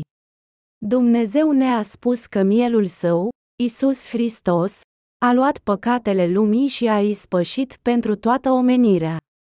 În Evrei 10, este scris, în adevăr, legea, care are umbra bunurilor viitoare, nu înfățișarea adevărată a lucrurilor, nu poate niciodată, prin aceleași jertfe care se aduc neîncetat în fiecare an, să facă desăvârșiți pe cei ce se apropie. Evrei 10. 1. Aici, se spune că aceleași sacrificii, pe care ei le oferă continuu an de an, nu-i pot face niciodată perfecți. Legea este o umbră a lucrurilor bune care vor veni, și nu însă și imaginea lucrurilor adevărate. Isus Hristos, Mesia care trebuia să vină, ne-a făcut perfecți odată pentru totdeauna, exact așa cum păcatele anuale ale Israelului au fost ispășite odată pentru totdeauna, prin a fi botezat și crucificat ca să ispășească pentru toate păcatele noastre. Prin urmare, Isus a spus în Evrei 10, apoi el a spus, Iată, am venit să fac voia ta, o Dumnezeule. El o ia pe prima ca să o poată stabili pe a doua. Prin acea voie am fost sfințiți prin oferirea trupului lui Isus Hristos odată pentru totdeauna. Și fiecare preot stă slujind zilnic și oferind repetat aceleași sacrificii, care nu pot lua niciodată păcate. Dar acest om, după ce a oferit un sacrificiu pentru păcate pentru totdeauna, s-a așezat pentru totdeauna la dreapta lui Dumnezeu. Și așteaptă de acum ca vrăjmașii lui să-i fie făcuți așternut al picioarelor lui. Căci printr-o singură jertfă el a făcut desăvârșit pentru totdeauna pe cei ce sunt sfințiți. Lucrul acesta ni-l adeverește și Duhul Sfânt. Căci, după ce a zis, iată legământul pe care îl voi face cu ei după acele zile, zice Domnul, voi pune legile mele în inimile lor și le voi scrie în mintea lor, adaugă, și nu-mi voi mai aduce aminte de păcatele lor, nici de fără de legile lor. Dar, acolo unde este iertare de păcate, nu mai este nevoie de jertfă pentru păcat, Evrei 10, 9-18. Noi credem că Isus ne-a salvat din toate păcatele noastre prin botezul său și sângele său de la cruce. Mântuirea de a fi născut din nou din apă și Duh care este gravată în inimile și mințile noastre. Suntem noi drepți fiindcă noi nu mai păcătuim. Nu, noi suntem drepți fiindcă Isus a luat toate păcatele noastre și noi credem în El. Credeți cu toții în mântuirea sa perfectă. Amin. Vă supuneți cu credință cuvintelor lui Dumnezeu că Isus Hristos a fost botezat și a sângerat pe cruce ca să ne salveze. Trebuie să avem credință în cuvântul său ca să ne naștem din nou. Noi putem fi salvați când credem că Isus Hristos, prin Evanghelia iertării, a spălat toate păcatele noastre, împreună cu păcatele lumii. Noi nu putem niciodată deveni fără păcat prin a ne supune legii lui Dumnezeu, dar putem deveni perfecți prin credința noastră în lucrările lui. Isus Hristos a luat toate păcatele noastre prin botezul său în Iordan, a suferit judecata și a fost pedepsit pentru toate păcatele noastre la cruce. Prin a crede în această Evanghelie cu toată inima noastră, noi putem fi răscumpărați din toate păcatele noastre și deveni drepți. Credeți voi asta? Botezul lui Isus, crucificarea sa și învierea sunt pentru iertarea tuturor păcatelor omenirii și legea mântuirii bazată pe dragostea infinită și necondiționată a lui Dumnezeu. Dumnezeu ne iubește așa cum suntem și El este drept. Deci El ne-a făcut neprihăniți mai întâi. El ne-a făcut drepți prin trecerea tuturor păcatelor noastre la Isus prin botezul său. Ca să ne spele toate păcatele, El l-a trimis pe singurul său fiu, Isus, jos în această lume pentru noi. El i-a permis lui Isus să ia toate păcatele lumii prin botezul său și apoi a trecut judecata la fiul său pentru toate păcatele noastre. El ne-a făcut copiii săi drepți prin mântuirea apei și a Duhului, agape a lui Dumnezeu. Este scris în Evrei ora 10 și 16 minute, voi pune legile mele în inimile lor, și în mințile lor le voi scrie. În inimile și mințile noastre, suntem păcătoși înaintea lui Dumnezeu sau suntem neprihăniți. Dacă avem credință în cuvântul lui Dumnezeu, devenim neprihăniți. Isus Hristos ne-a luat toate păcatele și a fost judecat pentru ei. Isus Hristos este salvatorul nostru. Ai putea gândi, pentru că noi păcătuim în fiecare zi, putem fi neprihăniți. Suntem cu siguranță păcătoși, dar când credem în cuvântul lui Dumnezeu, așa cum Hristos Isus a ascultat de Tatăl, noi devenim neprihăniți.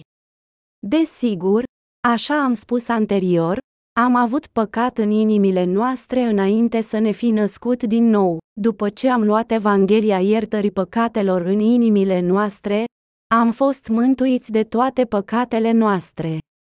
Când nu cunoșteam Evanghelia, eram păcătoși. Dar noi am devenit neprihăniți când am început să credem în mântuirea lui Isus și am devenit copiii neprihăniți lui Dumnezeu. Aceasta este credința de a deveni neprihăniți despre care a vorbit apostolul Pavel. Credința în Evanghelia iertării ne-a făcut neprihăniți.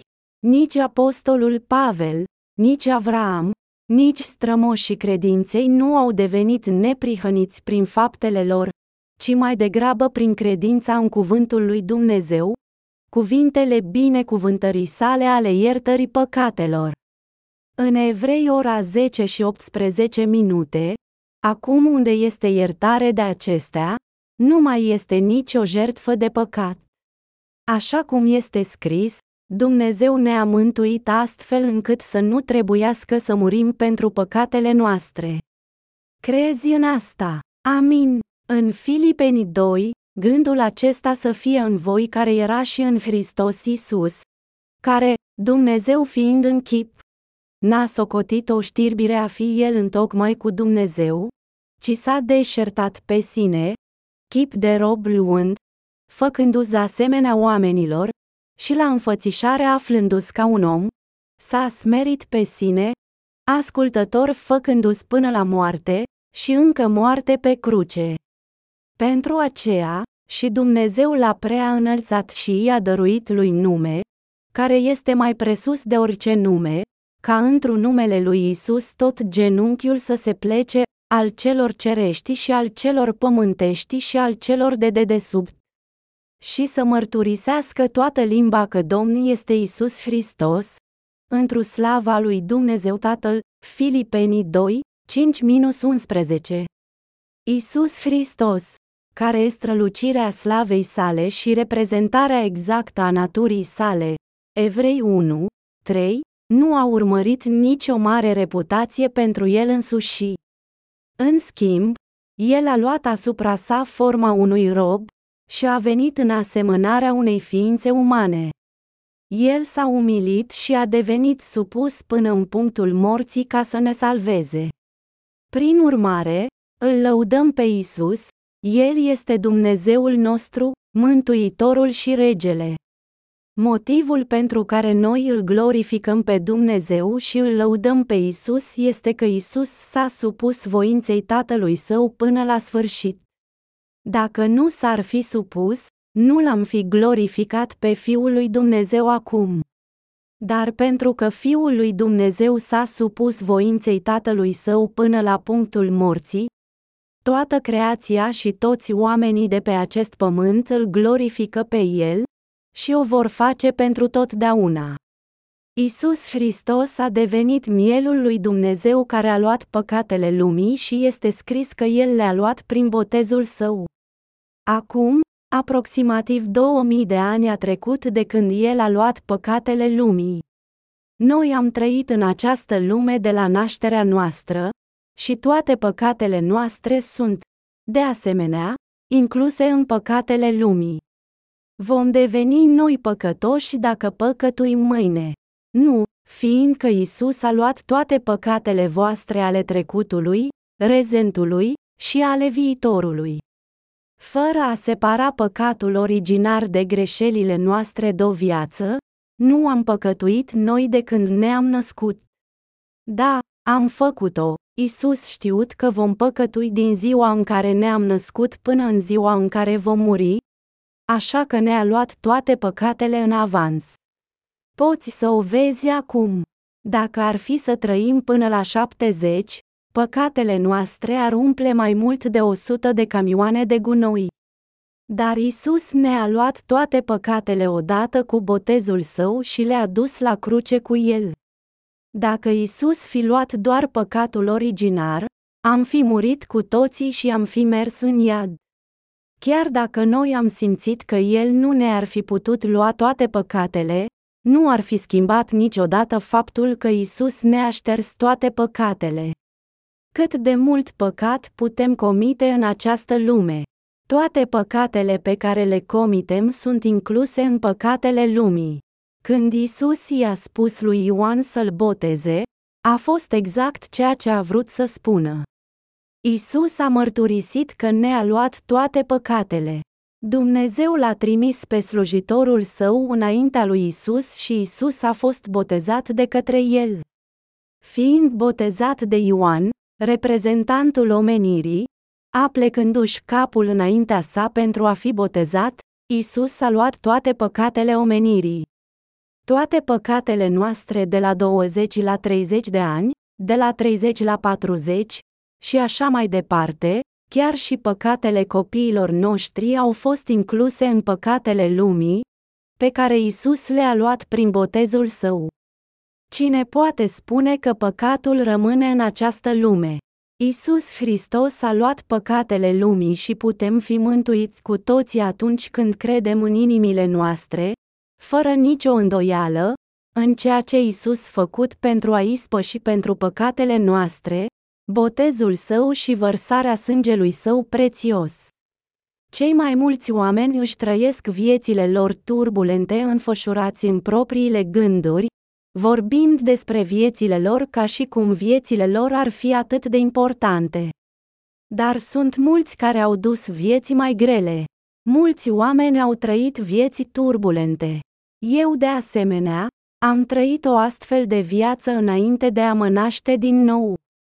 Cum puteți să nu înțelegeți sau să nu acceptați Evanghelia iertării, a botezului lui Isus și a sângelui său? Mântuirea păcătoșilor a fost terminată. De ce a spălat Isus picioarele lui Petru? Fiindcă el a vrut ca Petru să aibă credință puternică în faptul că el deja a spălat deja a spălat toate păcate sale viitoare prin botezul său. Haideți să citim Ioan 19. Și el, purtând crucea sa, s-a dus într-un loc numit locul căpățânii, care este numit în evreiește, Golgota, unde ei l-au crucificat, și alți doi cu el, unul pe o parte, și Isus la mijloc. Acum Pilat a scris un titlu și l-a pus pe cruce. And the writing was Isus din Nazaret, regele iudeeile ore. Atunci mulți dintre evrei au citit acest titlu, căci locul în care Isus a fost crucificat a fost aproape de oraș, și a fost scris în evreiește, greacă și latină, Ioan ora 19 și 17 minute minus 20. Dragi prieteni, Isus Hristos a luat toate păcatele lumii și a fost condamnat să fie crucificat la curtea lui Pilat. Acum haideți să ne gândim la această scenă împreună. From verse 28. După aceea, Isus, știind că toate lucrurile nu au fost înfăptuite, și Scriptura să se poată împlini, Isus a luat toate păcatele noastre ca să împlinească Scriptura. Și, El a spus, eu însetez. Acum un vas plin de oțet stătea acolo, și ei au umplut un burete cu oțet, pun pe isop, și pun la gura lui. Deci când Isus a primit vinul oțetit, el a spus, s-a sfârșit. Și coborând capul său, El și-a dat Duhul Său, Ioan ora 19 și 28 de minute minus 30. Isus sed, s-a isprăvit, și apoi a murit pe cruce, după trei zile, a înviat din morți și s-a dus sus în cer. Botezul lui Isus de Ioan Botezătorul și moartea sa pe cruce sunt legate în mod indisolubil una de cealaltă, una nu are niciun motiv să existe fără cealaltă. Prin urmare, haideți să îl lăudăm pe Domnul Isus pentru că ne-a mântuit cu Evanghelia iertării. Trupul omenirii urmărește întotdeauna nevoile trupului, așa că nu ne putem abține să păcătuim cu trupul nostru. Isus Hristos ne-a dat botezul și sângele său pentru a ne salva de păcatele cărnii noastre. El ne-a mântuit de păcatele cărnii noastre cu Evanghelia sa. Cei care au iertarea completă a păcatelor pot intra în împărăția cerului în orice moment, crezând în Isus, care s-a născut în Beelim, a fost botezat în Iordan, a murit pe cruce și a înviat în a treia zi. Îl lăudăm pe Domnul și îi glorificăm numele Său pentru totdeauna. În ultimul capitol din Ioan, Isus a plecat în Galileea după ce a înviat din morți. S-a dus la Petru și i-a spus, Simon, fiul lui Iona, mă iubești mai mult decât aceștia, și Petru i-a răspuns, Da, Doamne, știi că te iubesc. Apoi Isus i-a spus, hrănește-mi ei mei. Petru a realizat totul, Evanghelia botezului lui Isus și a sângelui său, iertarea păcatelor. Acum, crezând în Evanghelia apei și a sângelui care i-a dat iertarea tuturor păcatelor sale și dându-și seama de ce Isus i-a spălat picioarele, credința lui în Isus a devenit mult mai puternică. Să citim din nou Ioan ora 21 și 15 minute. Deci când ei au mâncat micul dejun, Isus i-a spus lui Simon Petru, Simon, fiul lui Iona, mă iubești mai mult decât aceștia. El i-a spus, da, Doamne, Tu știi că te iubesc. El i-a spus, hrănește miei mei. El i-a putut încredința miei lui Petru, deoarece Petru a fost ucenicul său, care a fost complet mântuit, și pentru că Petru a devenit un slujitor neprihănit și perfect al lui Dumnezeu. Dacă Petru ar fi devenit din nou păcătos prin păcatele sale zilnice, Isus nu i-ar fi spus să propovăduiască Evanghelia ispășiri pentru păcate, deoarece el, inclusiv ceilalți ucenici, nu putea decât să păcătuiască în fiecare zi în trup.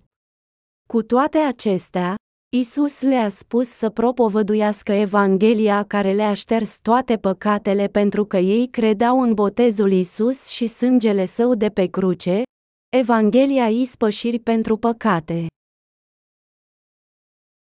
Doamne, știi că eu te iubesc. Vei deveni un păcătos, din nou când păcătuiești din nou. Nu, Isus deja a luat toate păcatele mele viitoare la Iordan. Haideți să ne gândim la cuvintele lui Isus către Petru. Simon, fiul lui Iona, mă iubești mai mult decât aceștia. Da, Doamne, știi că te iubesc. Mărturia sa de iubire a fost adevărată, ce se ridică cum a făcut-o din credința în Evanghelia ispășiri pentru toate păcatele. Dacă Isus nu l-ar fi învățat pe Petru și pe alți ucenici Evanghelia iertării păcatelor prin a spăla picioarele lor, ei nu ar fi putut fi capabili să-și mărturisească iubirea în acel mod. În schimb, când Isus a venit la ei și a întrebat, Mă iubești mai mult decât aceștia? Petru ar fi spus, Doamne, eu sunt doar o persoană incompletă. Eu sunt un păcătos care nu te poate iubi mai mult decât aceștia. Te rog, lasă-mă în pace. Și Petru ar fi fugit, ascunzându-se de Isus. Dar haideți să ne gândim la răspunsurile lui Petru. El a fost binecuvântat cu Evanghelia iertării păcatelor, botezul lui Isus și sângele său care a salvat toată omenirea. Prin urmare, Petru a putut să spună, Da, Doamne, Tu știi că eu te iubesc. Această mărturisire a iubirii a venit din credința sa în Evanghelia iertării păcatelor, prin care Isus a luat toate păcatele lumii. Aceasta a inclus toate păcatele viitorului, pe care oamenii au fost legați să le comită din cauza deficiențelor și slăbiciunilor lor ale trupului. Petru a crezut ferm în Evanghelia iertării păcatelor și pentru că el credea, de asemenea, că Isus era mielul lui Dumnezeu, el a putut să răspundă Domnului fără ezitare. Mântuirea lui Isus a venit din Evanghelia iertarea păcatelor, și astfel, Petru a fost mântuit din toate păcatele sale zilnice, de asemenea. Petru credea în mântuire prin Evanghelia iertării tuturor păcatelor lumii. Și tu ești ca Petru.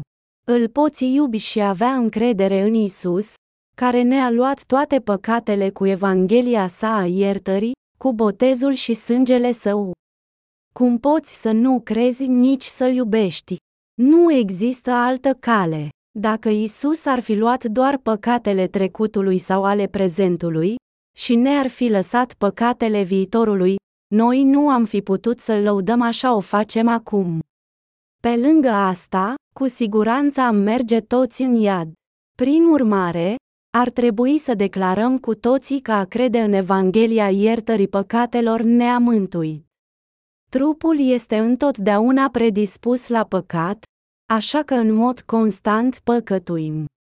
Prin urmare, noi trebuie să mărturisim că a crede în Evanghelia ispășirii abundente a păcatelor pe care ne-a dat-o Isus, Evanghelia botezului și a sângelui lui Isus, ne-a mântuit. Dacă nu am crede în Evanghelia ispășirii păcatelor, care este botezul și sângele lui Isus, niciun credincios nu ar fi mântuit din păcatele sale pe tot parcursul vieții. În plus, dacă am fi răscumpărați din toate păcatele noastre pe tot parcursul vieții, mărturisind și pocăindu-ne de fiecare dată, noi am fi probabil prea leneși să rămânem drepți și să avem întotdeauna păcat în inimile noastre. Dacă ar fi așa, ne-am reîntoarce la a fi păcătoși și nu l-am iubit pe Isus sau apropiat de El. Apoi, noi, de asemenea, nu am putea crede în mântuirea Isus și să-L urmăm până la sfârșitul vieții noastre. Isus ne-a dat Evanghelia iertării păcatelor și i-a salvat pe cei care credeau. El a devenit mântuitorul perfect și a spălat toate greșelile noastre zilnice, astfel încât să-L putem iubi cu adevărat. Noi credincioși nu putem decât iubi Evanghelia botezului și a sângelui lui Isus, iertarea păcatelor noastre. Toți credincioșii îl pot iubi pe Isus pentru totdeauna și pot deveni captivi ai dragostei mântuirii prin Evanghelia iertării păcatelor pe care ne-a dat-o Isus. Dragii prea iubiți, dacă Isus ar fi lăsat în urmă un mic păcat, nu ați fi putut să credeți în Isus și nici n-ați fi putut deveni martor al Evangheliei despre iertarea păcatelor. Nu ați fi putut să lucrați ca slujitori al lui Dumnezeu. Dar, dacă crezi în Evanghelia iertării păcatelor, tu poți fi salvat de toate păcatele tale. El îți permite să fii mântuit de toate păcatele tale când îți dai seama de adevărata Evanghelie a iertării, înregistrate în cuvântul lui Isus. Mă iubești mai mult decât aceștia. Ce ne-a făcut să-L iubim pe Isus mai mult decât orice altceva? Iubirea sa pentru noi prin botezul său, care a spălat toate păcatele noastre, chiar și toate păcatele noastre viitoare. Dumnezeu a încredințat miei săi slujitorilor săi, care au crezut complet în Evanghelia iertării păcatelor. Isus a întrebat de trei ori, Simon, fiul lui Iona, mă iubești mai mult decât aceștia, și Petru a răspuns de fiecare dată, da, Doamne, știi că te iubesc. Acum, să ne gândim la răspunsurile lui Petru. putem vedea că aceasta nu era expresia voinței sale, ci credința sa în Evanghelia iertării păcatelor. Când iubim pe cineva și dacă această iubire se bazează pe voința noastră, ea se poate clătina atunci când noi slăbim. Dar dacă această dragoste depinde de puterea iubirii lui Dumnezeu, atunci ea va dura pentru totdeauna. Iubirea lui Dumnezeu, adică ispășirea abundentă pentru toate păcatele noastre, mântuirea apei botezului lui Isus și a Duhului, este așa.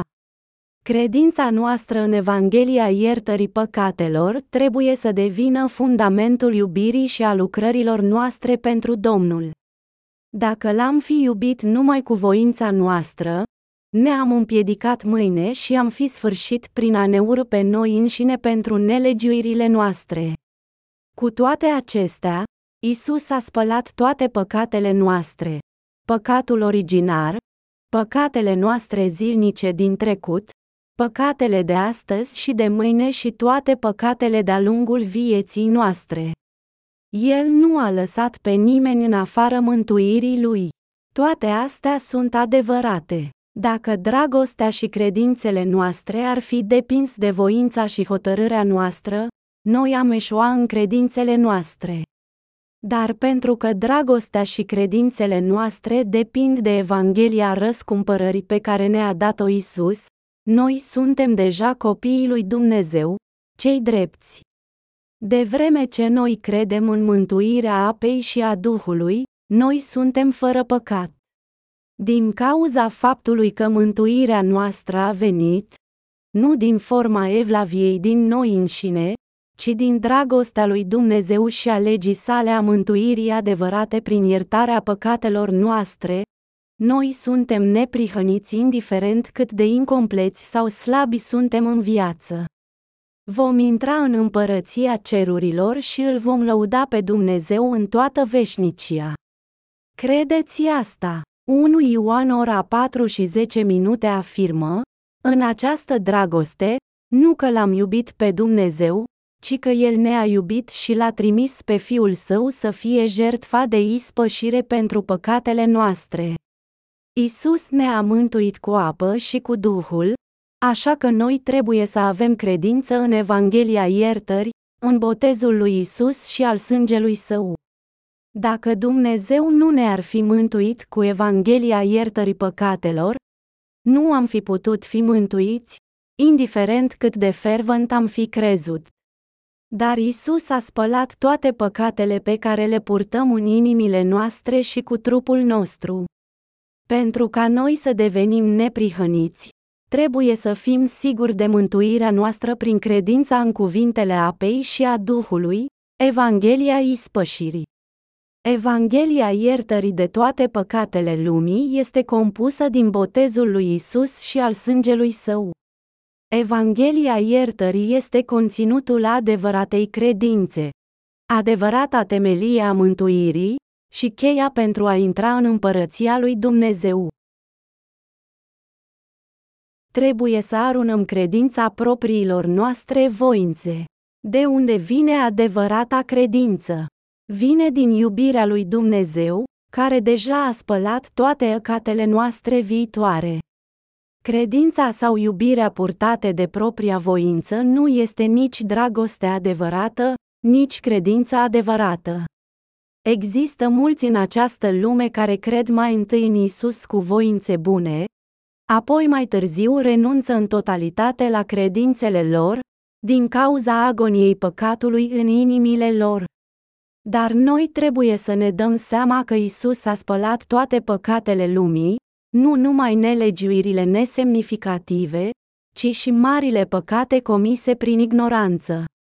În Ioan 13, pentru a învăța pe ucenicii săi despre cât de complet tandră și efectivă perpetu a fost mântuirea sa, Isus i-a adunat pe ucenicii săi înainte de a fi răstignit.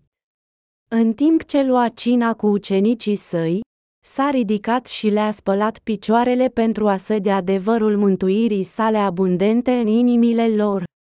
Noi ar trebui cu toții să știm și să credem în Evanghelia iertării, cu care Isus i-a învățat pe ucenici prin spălarea picioarelor lor. Dar Petru a refuzat ferm să-l lase pe Isus să-i spele picioarele la început. Nu mi vei spăla niciodată picioarele.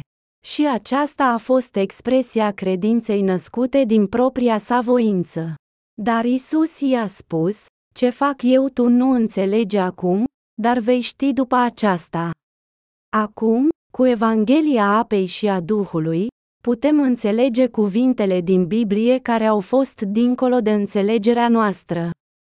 Este cuvântul adevărului, Evanghelia apei și a Duhului, iertarea păcatelor, care permite păcătosului să devină neprihănit crezând cu toată inima lui, ei. Petru a mers la pescuit cu ceilalți ucenici, exact așa cum ei au făcut-o înainte să se întâlnească cu Isus. Apoi, Isus a apărut înaintea lor și i-a chemat la ei. Isus pregătise micul dejun pentru ei și, în timp ce mânca micul dejun, Petru a realizat sensul cuvintelor pe care le-a spus mai devreme Isus. Ce fac eu tu nu înțelegi acum, dar vei ști după aceasta. El și-a dat seama în sfârșit ce a vrut să spună cu adevărat Isus prin spălarea picioarelor sale înainte.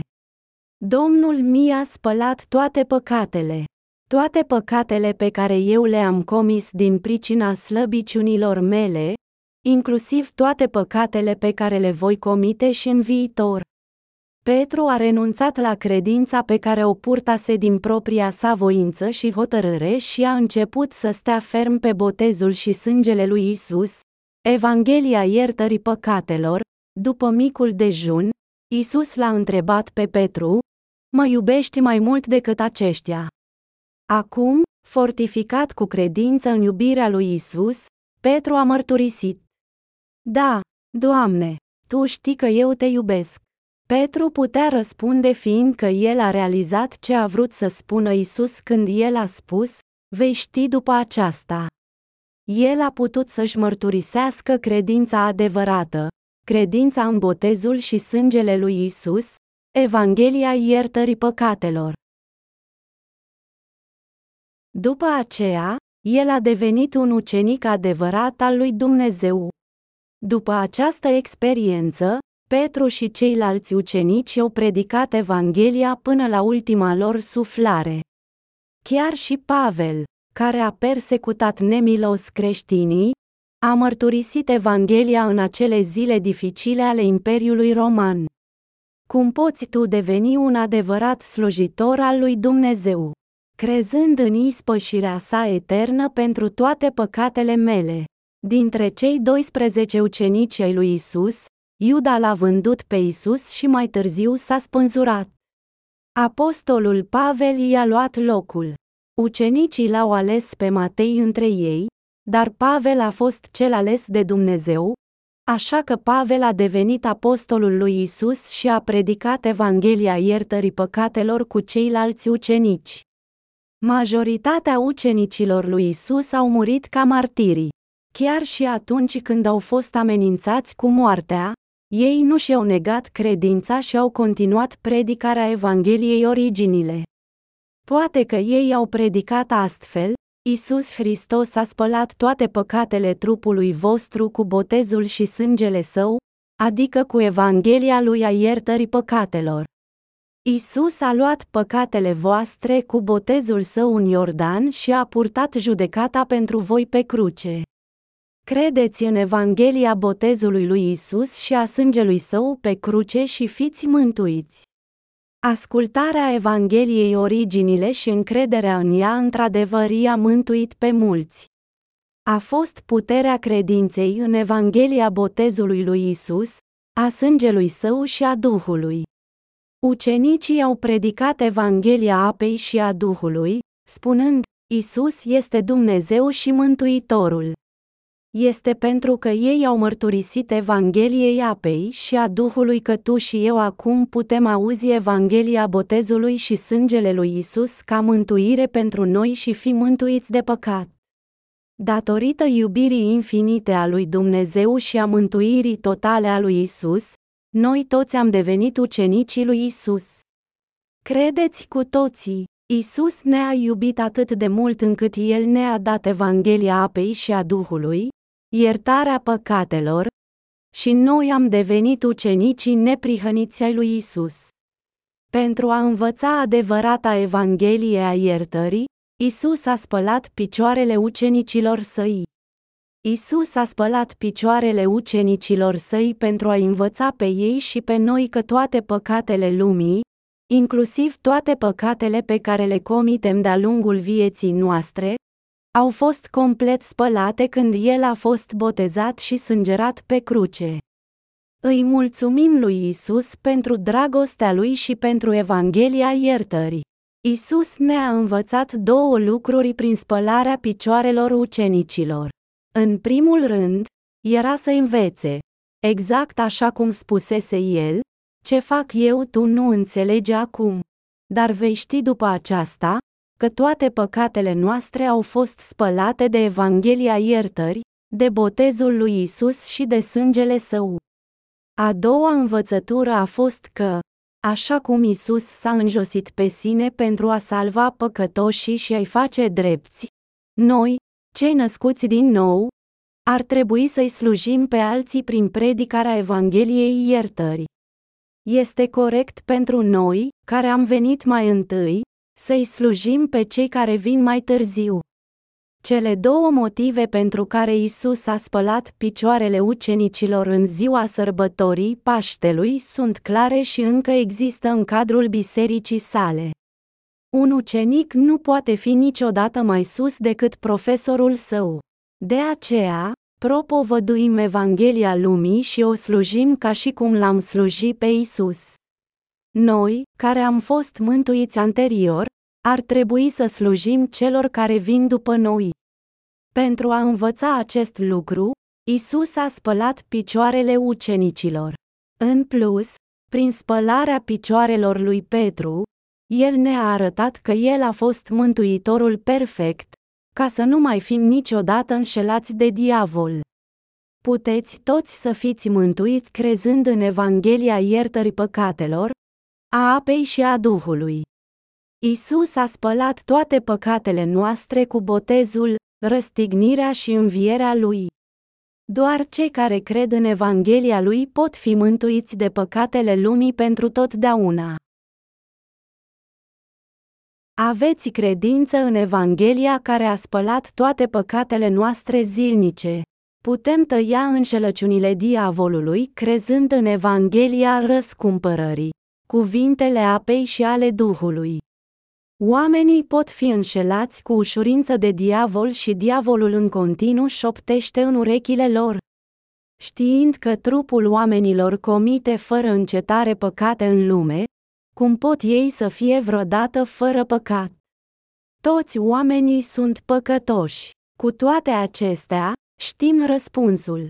Știind că Isus a luat toate păcatele trupului nostru prin botezul său, cum poate un credincios să fie cu păcat?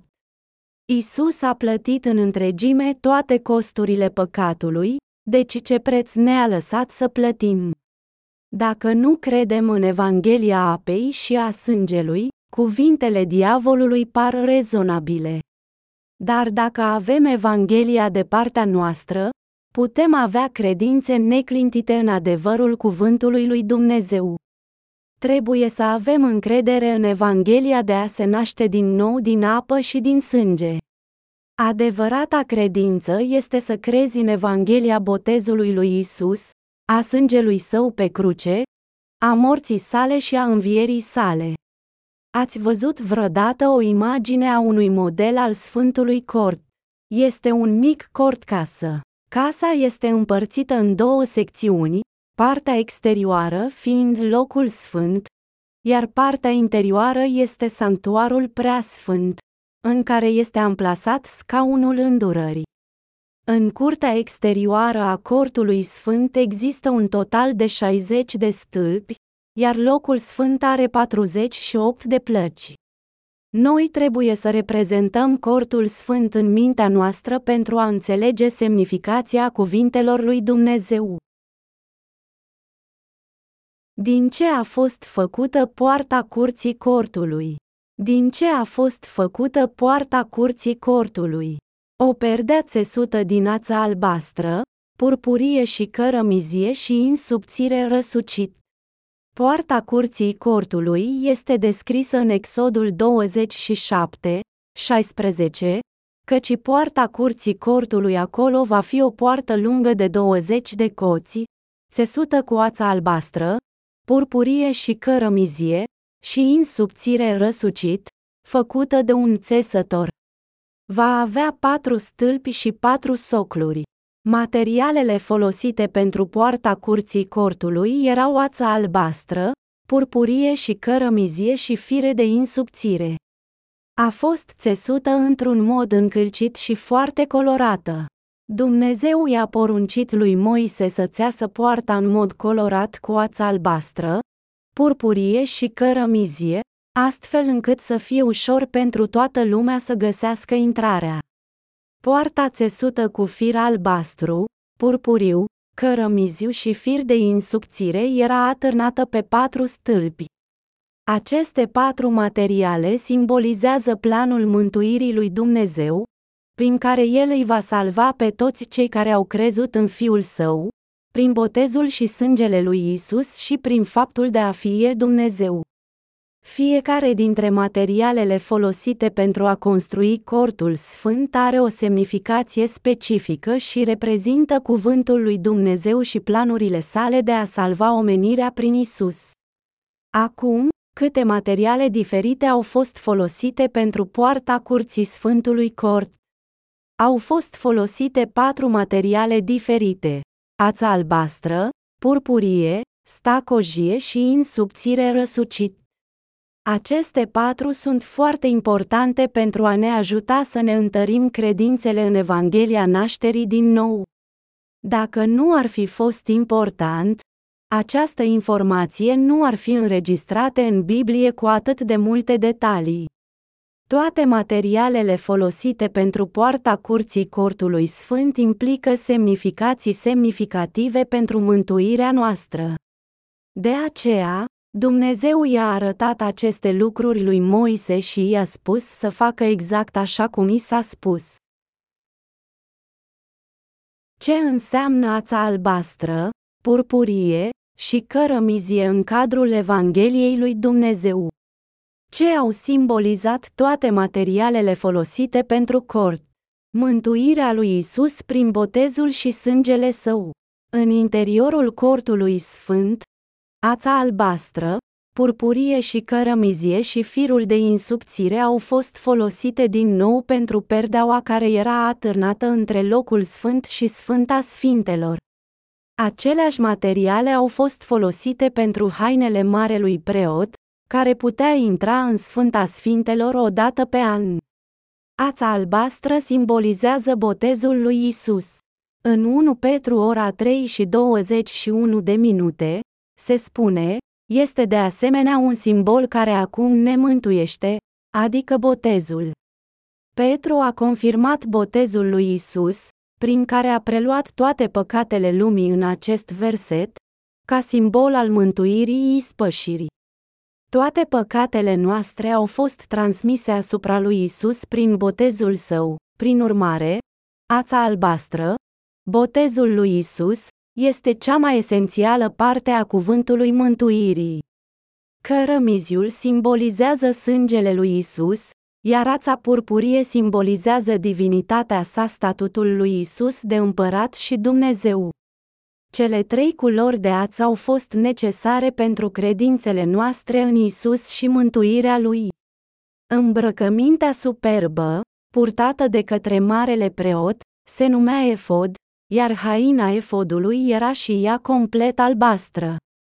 Marele preot purta un turban pe cap, pe care era gravată o placă de aur curat. Sefeineție Domnului, plăcuța a fost fixată la turban cu un cordon albastru, de asemenea. Adevărul reprezentat de ața albastră. Ce simbolizează ața albastră? Botezul lui Isus. Am căutat semnificația aței albastre din Biblie. Ce spune Biblia despre ața albastră? Noi trebuie să înțelegem firul albastru printre firele albastre, purpur și cărămizi. Ața albastră reprezintă apa, adică botezul lui Isus. Isus Hristos a fost botezat de Ioan Botezătorul pentru a lua toate păcatele lumii, Matei ora 3 și 15 minute. Dacă Isus nu ar fi luat toate păcatele lumii cu botezul său, noi nu am fi putut fi sfințiți înaintea lui Dumnezeu.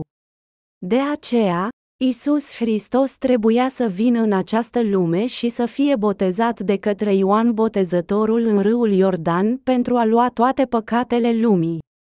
Motivul pentru care ar fi trebuit să fie ața albastră în poarta curții Sfântului Cort a fost pentru că noi nu am putut deveni sfinți fără botezul lui Isus. Ața cărămizie reprezintă sângele lui, moartea lui Isus. Violetul se referă la dumnezeirea lui Isus, astfel statutul lui Isus ca fiind singurul stăpânitor, împăratul împăraților și domnul domnilor, 1 Timotei ora 6 și 15 minute. Adevărul este că ața roșie simbolizează sângele lui Hristos, care a sângerat pe cruce pentru a plăti plata păcatului pentru întreaga omenire. Isus Hristos a venit în această lume în trup pentru a lua asupra sa toate păcatele omenirii prin botezul său și a plătit toată plata păcatului sacrificându-se pe cruce. Botezul și sângele lui Isus este adevărata Evanghelie a iertării, care este profețită prin culorile ațelor folosite pentru Sfântul Cort din Vechiul Testament. Stâlpii cortului erau din lemn de salcâm, soclurile erau din bronz, iar soclurile din bronz erau acoperite cu benzi de argint. Toți păcătoșii au fost judecați pentru păcatele lor, deoarece plata păcatului este moartea. Înainte ca cineva să poată fi binecuvântat de Dumnezeu pentru a câștiga o viață nouă, el, ea trebuia să ofere un sacrificiu pentru păcatele lui, ei în zilele Vechiului Testament. Cu toate acestea, botezul lui Isus din Noul Testament, care este reprezentat de ața albastră ale cort sfânt, a preluat toate păcatele noastre. Isus a luat păcatele noastre spre cruce, a sângerat și a fost judecat pentru ele și, făcând astfel, El ne-a mântuit pe toți cei care credem în Evanghelia iertării. El este împăratul împăraților și Dumnezeul Sfânt. Iubiți creștini, botezul lui Isus a fost mântuirea lui Isus, care ne-a salvat prin îndepărtarea tuturor păcatelor noastre. Isus, care este Dumnezeu, a coborât în lume în trup, ața purpurie, el a fost botezat pentru a lua toate păcatele lumii, ața albastră, el a fost răstignit și a sângerat pe cruce pentru a accepta judecata în locul nostru, ața cărămizie. Botezul lui Isus ne învață, fără îndoială, că El a devenit adevăratul mântuitor pentru întreaga omenire. Putem vedea, de asemenea, în culorile care au fost folosite pentru poarta Sfântului Cort. Abroda țesătura porții cu ață albastră, purpurie și cărămizie în fir de insubțire a fost pentru a ne spune în mod clar adevărul despre mântuirea lui Dumnezeu. Firul de insubțire înseamnă că El ne-a mântuit pe toți fără excepție de păcatele noastre. El a fost absolut esențial pentru mântuirea ispășirii. Putem vedea de la aceleași materiale folosite pentru poarta cortului sfânt că Isus Hristos nu ne-a salvat întâmplător pe noi, păcătoșii, fără planificare. El, ascultând planul atent detaliat al lui Dumnezeu, a fost botezat, crucificat și înviat din morți pentru a îndeplini complet mântuirea omenirii. Cu firele albastre, purpur și cărămizi, materialele Evangheliei răscumpărării, Isus i-a salvat pe toți cei care au crezut în mântuirea lui. Ligianul de bronz din Vechiul Testament a fost o umbră a botezului din Noul Testament. De ce și-au spălat preoții mâinile și picioarele înainte să intre în locul sfânt? Fiindcă ei trebuiau să stea înaintea lui Dumnezeu fără niciun păcat. De asemenea, ligheanul a fost fabricat din bronz. Bronzul reprezintă judecata pe care a suferit-o Isus pentru noi. Bazinul de apă a simbolizat cuvântul Evangheliei, care ne spune că toate nelegiurile noastre au fost spălate. Ne arată cum a fost efectuată spălarea păcatelor zilnice. Păcatele zilnice ale întregii omeniri pot fi spălate prin credință în cuvintele botezului lui Isus. Altarul arderii de tot reprezintă judecata.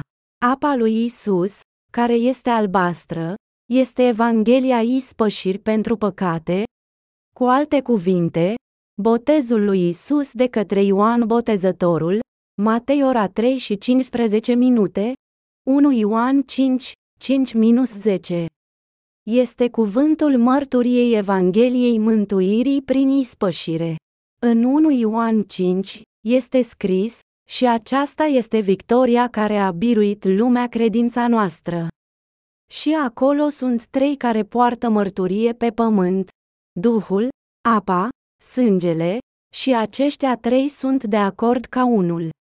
El ne spune, de asemenea, că cel care crede în Fiul lui Dumnezeu are mărturia apei, a sângelui și a Duhului în el.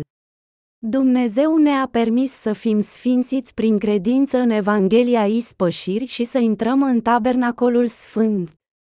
De aceea, acum putem trăi în credință, să fim hrăniți cu cuvintele lui Dumnezeu, să fim binecuvântați de El și să trăim viața celor neprihăniți.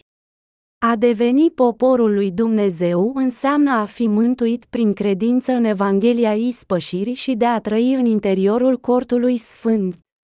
Mulți oameni astăzi spun că este suficient doar a crede fără a se gândi la semnificația firelor albastre, purpuri și cărămizi ale porții cortului sfânt. Dacă cineva ar crede în Isus fără a ști despre aceste lucruri, credința lui nu ar fi adevărată, pentru că în inimă ar mai exista păcat. O astfel de persoană ar avea în continuare păcat în inima ei din cauza necredinței în adevărul că este născut din nou prin Evanghelia ispășiri, a apei, a sângelui și a Duhului. Dacă cineva a fost rugat să evalueze pe cineva pe care nu-l cunoștea mai deloc și dacă, pentru a-i face pe plac ascultătorului, el, ea a spus, da, eu cred această persoană. Bineînțeles că nu l-am întâlnit niciodată, dar eu l-am crezut totuși. Credeți că ascultătorul va fi mulțumit să audă asta? Poate unii dintre voi s-ar comporta așa în chestiunile omenești, dar acest lucru nu este genul de încredere pe care Dumnezeu o dorește de la noi. Dumnezeu dorește să credem în Evanghelia iertării păcatelor, mântuirea lui Isus prin ața albastră, botezul lui Isus, purpurie, divinitatea lui Isus și cărămizie, sângele lui Isus. Trebuie să știm, înainte de a avea încredere în Isus, cum ne-a mântuit El de tot păcatul. Când credem în Isus, ar trebui să știm cum ne-a scăpat de toate păcatele prin apă, botezul lui Isus, sângele, moartea sa și Duhul, Isus fiind Dumnezeu. Când înțelegem cu adevărat, putem resimți credințe adevărate și complete. Credințele noastre nu ar fi niciodată complete fără a cunoaște acest adevăr. Adevărata credință vine doar prin înțelegerea mărturiei mântuirii lui Isus, a Evangheliei iertării și a faptului că Isus este adevăratul mântuitor al omenirii. Care ar fi atunci credința care face o batjocură a lui Isus? Haideți să vedem. Credința care face o batjocură de Isus. Care e cel mai necesar pentru credință? Cunoașterea acurată a botezului lui Isus. Trebuie să vă dați seama că a crede în Isus în mod arbitrar este să faceți o batjocură a lui. Dacă credeți că mi se pare greu de crezut, dar fiind El Dumnezeu și Fiul lui Dumnezeu, va trebui să cred în El oricum, atunci faceți o batjocura lui Isus. Dacă chiar vrei să te naști din nou, trebuie să crezi în botezul și sângele lui Isus, Evanghelia ispășirii. A crede în Isus fără a cunoaște Evanghelia ispășirii este mai rău decât a nu crede deloc în Isus. A predica Evanghelia numai a sângelui lui Isus înseamnă a lucra în zadar fără a cunoaște adevărul. Isus nu dorește ca nimeni să meargă să predice despre a crede în El în mod arbitrar sau despre a avea credință în El fără motiv. El dorește să credem în El prin cunoașterea Evangheliei ispășirii. Când noi credem în Isus, noi trebuie să recunoaștem că Evanghelia ispășirii este botezul și sângele lui Isus. Când credem în Isus, trebuie să înțelegem Evanghelia ispășiri prin cuvântul său și să știm în mod specific cum El a spălat toate păcatele noastre. De asemenea, trebuie să știm ce implică ața albastră, purpurie și cărămizie de pe poarta cortului sfânt. Apoi, putem avea adevărata credință care va dura veșnic. Nu putem niciodată să ne naștem din nou fără a crede în Isus, realizarea aței albastre, purpuri și cărămizi. Ce au făcut preoții înainte să intre în locul sfânt? Ei și-au spălt mâinile și picioarele cu apa din ligheanul de bronz. Domnul nostru Isus ne-a mântuit. Nu putem decât să-L lăudăm pe Domnul când vedem cât de bine ne-a mântuit. Noi ar trebui să ne uităm la cortul sfânt. El ne-a dat cuvintele Evangheliei ispășiri prin ața albastră, purpurie și cărămizia Sfântului Tabernacol și ne-a mântuit cu ei. Îi mulțumim și îl lăudăm pe Domnul. Păcătoșii nu puteau intra în locul sfânt fără să treacă printr-o judecată teribilă. Cum ar putea intra cineva în locul sfânt fără a fi judecat pentru păcatele sale, acest lucru ar fi imposibil. Dacă o astfel de persoană intră în locul interzis, ar fi ucisă chiar atunci și acolo. Ar fi o condamnare severă. Un păcătos nu putea intra niciodată în locul sfânt și să se aștepte să trăiască. Domnul nostru ne-a mântuit prin secretul ascuns în poarta la tabernaculului sfânt. Cu ața albastră, purpurie și cărămizie și firul de insubțire, El ne-a mântuit. El ne-a spus secretul mântuirii sale prin aceste lucruri. Am fost tu și eu salvați așa. Dacă nu credem în cuvintele aței albastre, purpuri și cărămizi, nu poate exista mântuire prin Evanghelia ispășirii. Culoarea albastră nu îl reprezintă pe Dumnezeu, ea simbolizează nimic altceva decât botezul lui Isus. Este botezul lui Isus care a luat toate păcatele noastre. Cineva poate intra doar până în altarul arderilor de tot fără a crede în ața albastră. Cu toate acestea, el nu poate intra în locul sfânt în care locuiește Dumnezeu. De aceea, înainte să intrăm în poarta tabernaculului sfânt, trebuie să credem în ața albastră, botezul lui Isus, ața cărămizie, sângele său pe cruce și ața purpurie, Isus fiind Dumnezeu și Fiul lui Dumnezeu. Doar atunci când credem noi suntem acceptați de Dumnezeu și lăsați să intrăm prin perdeaua Sfântului Sfânt. Unii intră în curtea exterioară a cortului și cred că sunt înăuntru. Dar aceasta nu este mântuire. Cât de departe trebuie să mergem să fim mântuiți. Noi trebuie să fim capabili a intra în Sfânta Sfintelor. Pentru a intra în Sfânta Sfintelor, trebuie să trecem de bazinul de bronz. Bazinul de bronz reprezintă botezul lui Isus și trebuie să spălăm toate păcatele noastre zilnice cu botezul lui Isus și să devenim sfințiți pentru a intra în sfânt. În Vechiul Testament, preoții trebuiau să se spele înainte de a intra, iar în Noul Testament, Isus a spălat picioarele ucenicilor săi pentru a simboliza spălarea greșelilor lor de-a lungul vieții.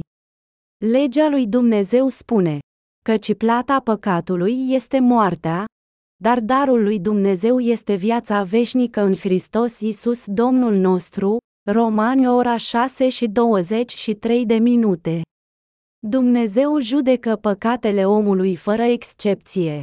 Dar el le-a trecut pe fiul său și l-a judecat pe el în schimb. Aceasta este dragostea lui Dumnezeu, mântuirea lui. Adevărata mântuire este atinsă numai atunci când credem în Evanghelia ispășirii care conține botezul, sângele, moartea și învierea lui Isus. În scopul de a fi născut din nou, cineva n-ar trebui niciodată să disprețuiască adevărul biblic, Evanghelia ispășiri pentru păcate. Care este singurul lucru rămas pentru noi de făcut? Este a crede în Evanghelie, cuvintele scrise ale lui Dumnezeu. Eu niciodată nu disprețuiesc alte persoane. Când cineva vorbește despre ceva cu care nu sunt familiar, îi o rog politicos să-mi explice. Dar când am întrebat în jur despre implicațiile Sfântului Cort, nimeni nu mi-a putut spune. Atunci ce puteam să fac? Trebuia să mă întorc la Biblie. În Biblie, unde se vorbește despre Sfântul Cort, este descris în detaliu în Exod. Dacă cineva citește cu atenție această carte, poate înțelege sensul acesteia prin cuvintele scrise ale lui Dumnezeu. Dragi prieteni, nu puteți fi mântuiți crezând în mod nechipzuit în Isus. Nu puteți fi născuți din nou doar prin participarea regulată la biserică. Noi știm ce i-a spus lui Isus lui Nicodim. Adevărat îți spun, dacă cineva nu se naște din nou din apă și duh, nu poate intra în împărăția lui Dumnezeu, ești un învățător al lui Israel, și nu știi aceste lucruri. Ioan 3, 5, 10 Toți aceia care cred în Isus trebuie să creadă în ața albastră. Toate păcatele lumii au fost transmise lui Isus când el a fost botezat. Ața cărămizie, moartea lui Isus pentru toate păcatele noastre, și ața purpurie, Isus este Mântuitorul, Dumnezeu și Fiul lui Dumnezeu. Trebuie să credem că Isus este Mântuitorul tuturor păcătoșilor lumii. Fără această credință, cineva nu se poate naște din nou niciodată, nici nu poate intra în locul sfânt al împărăției lui Dumnezeu. Cineva nu poate nici măcar trăi cu credință în această lume fără ea. Nu ar fi atât de ușor dacă cineva ar putea să se nască din nou doar prin a avea credință în Isus. Da, nota ai fost mântuit. Am fost mântuit. Am fost cu toții mântuiți, notă, ce drăguț. Dar sunt atât de mulți care cred în Isus fără a fi cu adevărat, născuți din nou. Trebuie să cunoaștem adevărul în Biblie precum și să avem credință în Isus. Trebuie să înțelegem Evanghelia iertării păcatelor din Biblie și semnificația firelor albastre, purpuri și cărămizi pentru a intra în cortul sfânt și a fi cu Dumnezeu în tărâmul credinței. În interiorul tabernaculului credinței, putem trăi fericiți până în momentul în care Isus vine din nou să ne aducă în împărăția sa. Este esențial pentru noi să credem în Isus în modul corect.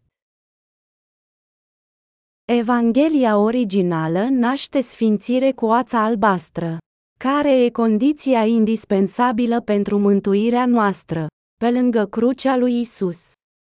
Botezul lui Isus. Oamenii tind să creadă că pot trăi perfect fără a face greșeli. Cu toate acestea, cu cât încearcă mai mult să facă bine, cu atât ei vor descoperi mai curând deficiențele lor. Ființele umane sunt atât de incomplete, încât este imposibil ca ele să nu păcătuiască. Totuși, pentru că Isus ne-a mântuit cu ața albastră, purpurie și cărămizie, Evanghelia ispășiri, putem fi sfințiți și putem intra în locul sfânt al lui Dumnezeu.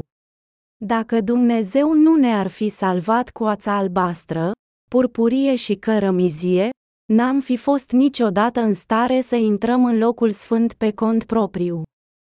Care este motivul pentru asta? Dacă numai cei care trăiesc perfect după trupul lor ar putea intra în locul sfânt, nu ar exista nimeni care să fie calificat. Atunci când cineva crede în Isus, fără să cunoască adevărata Evanghelie, el adaugă mai multe păcate în inima lui ei. Isus ne-a mântuit cu mântuirea sa planificată cu atenție, mântuirea aței albastre, purpuri și stacoji și a firului de insubțire. El ne-a spălat toate păcatele. Crezi tu în asta? Dai adevărul Evangheliei răscumpărării în inima ta și dai mărturie pentru aceasta. Da, doar când porți mărturie Evangheliei, îți poți pune pe frunte placa de aur care spune, Sefeineție neie Domnului, și va alătura, preoției regale, 1 Petru 2, 9. Numai atunci poți sta înaintea oamenilor și le poți spune că ești un slujitor al lui Dumnezeu, lucrând ca un preot regal. Turbanul marelui preot are o plăcuță de aur, iar plăcuța este fixată cu cordon albastru. De ce albastru? Pentru că Isus ne-a mântuit cu Evanghelia iertării, a luat toate păcatele noastre și ne-a făcut fără păcat prin botezul său. Botezul din Noul Testament este echivalent cu punerea mâinilor în Vechiul Testament. Indiferent de cât de sârguincioși și de credincioși credem în Isus, noi nu am fi putut câștiga plăcuța gravată cu Sefeinețenie Domnului, fără a recunoaște secretul cuvintelor firelor albastre, purpuri și cărămizi. Cum am devenit neprihăniți? Este scris în Matei ora 3 și 15 minute, căci astfel ni se cade nouă să împlinim toată dreptatea. Isus a fost botezat și ne-a scăpat de toate păcatele lumii. Prin botezul său, El ne-a luat toate păcatele și noi credincioși am devenit neprihăniți. Cum am fi putut că suntem fără păcat dacă nu ar fi fost botezul lui Isus? Chiar dacă am fi crezut în Isus și am fi strigat, gândindu-ne la moartea sa pe cruce, toate lacrimile din această lume nu ne-au putut spăla toate păcatele. Nu, nu contează cât de mult am plâns și ne-am pocăit. Păcatele noastre ar fi rămas în noi. Sefeinețenie Domnului, de vreme ce El ne-a luat toate păcatele prin botezul și sângele Său, Domnul a permis ca toate păcatele noastre păcătoșilor să-i fie transmise lui Isus, și pentru că cuvântul mântuirii este înregistrat în Biblie, noi am devenit neprihăniți prin credințele noastre, în ciuda tuturor nelegiuirilor și slăbiciunilor noastre. De aceea, acum putem sta înaintea lui Dumnezeu. Acum noi putem trăi ca și cei neprihăniți și predica Evanghelia lumii. Notă eu am fost mântuit. Tu ai fost mântuit. Noi am fost toți mântuiți. Notă, am fost mântuit conform planului milostiv al lui Dumnezeu. Fără cuvântul Evangheliei ispășiri din inima voastră, nu există mântuire, indiferent cât de greu încercați. Este similar cu un cântec popular corean despre dragoste neîmpărtășită. Notă oh, inima mea bate rapid fără motiv ori când o văd. De fiecare dată când sunt aproape de ea. Trebuie să fie dragoste neîmpărtășită, notă, inima mea bate repede, dar nu a ei. Dragostea mea nu este reîntoarsă niciodată, din nefericire, atât de mulți creștini încă mai au o dragoste neîmpărtășită față de Dumnezeu. Oamenii tind să creadă că mântuirea vine în multe moduri diferite pentru mulți oameni diferiți. Ei întreabă, de ce ar veni numai prin Evanghelia botezului? Dar nu ar putea fi niciodată mântuirea completă dacă nu ar fi Evanghelia botezului lui Isus. Este singura cale prin care putem deveni neprihăniți înaintea lui Dumnezeu, pentru că este singura cale prin care putem fi complet curățiți de toate păcatele noastre. Care este mântuirea aței albastre pe care Isus ne-a dat-o? Ce ne-a făcut pe noi drepți? Evanghelia aței albastre, purpuri și cărămizi. Mântuirea prin Evanghelia firelor albastre, purpuri și cărămizi este darul lui Dumnezeu pentru întreaga omenire, acest dar ne-a permis să intrăm în cortul sfânt și să trăim în pace. Ne-a făcut neprihăniți, ne-a permis să trăim în biserică și să fim instruiți de către Sfânta Scriptură prin biserică. Ori de câte ori mergem înaintea lui Dumnezeu să ne rugăm, Evanghelia ne binecuvântează cu dragostea lui. De aceea mântuirea este atât de prețioasă pentru noi. Isus ne spune să construim o casă de credință, pe stâncă. Stânca este Evanghelia botezului său. Noi toți ar trebui să fim mântuiți, să trăim cu mântuire, să mergem în rai, să câștigăm viața veșnică și să devenim copii ai lui Dumnezeu.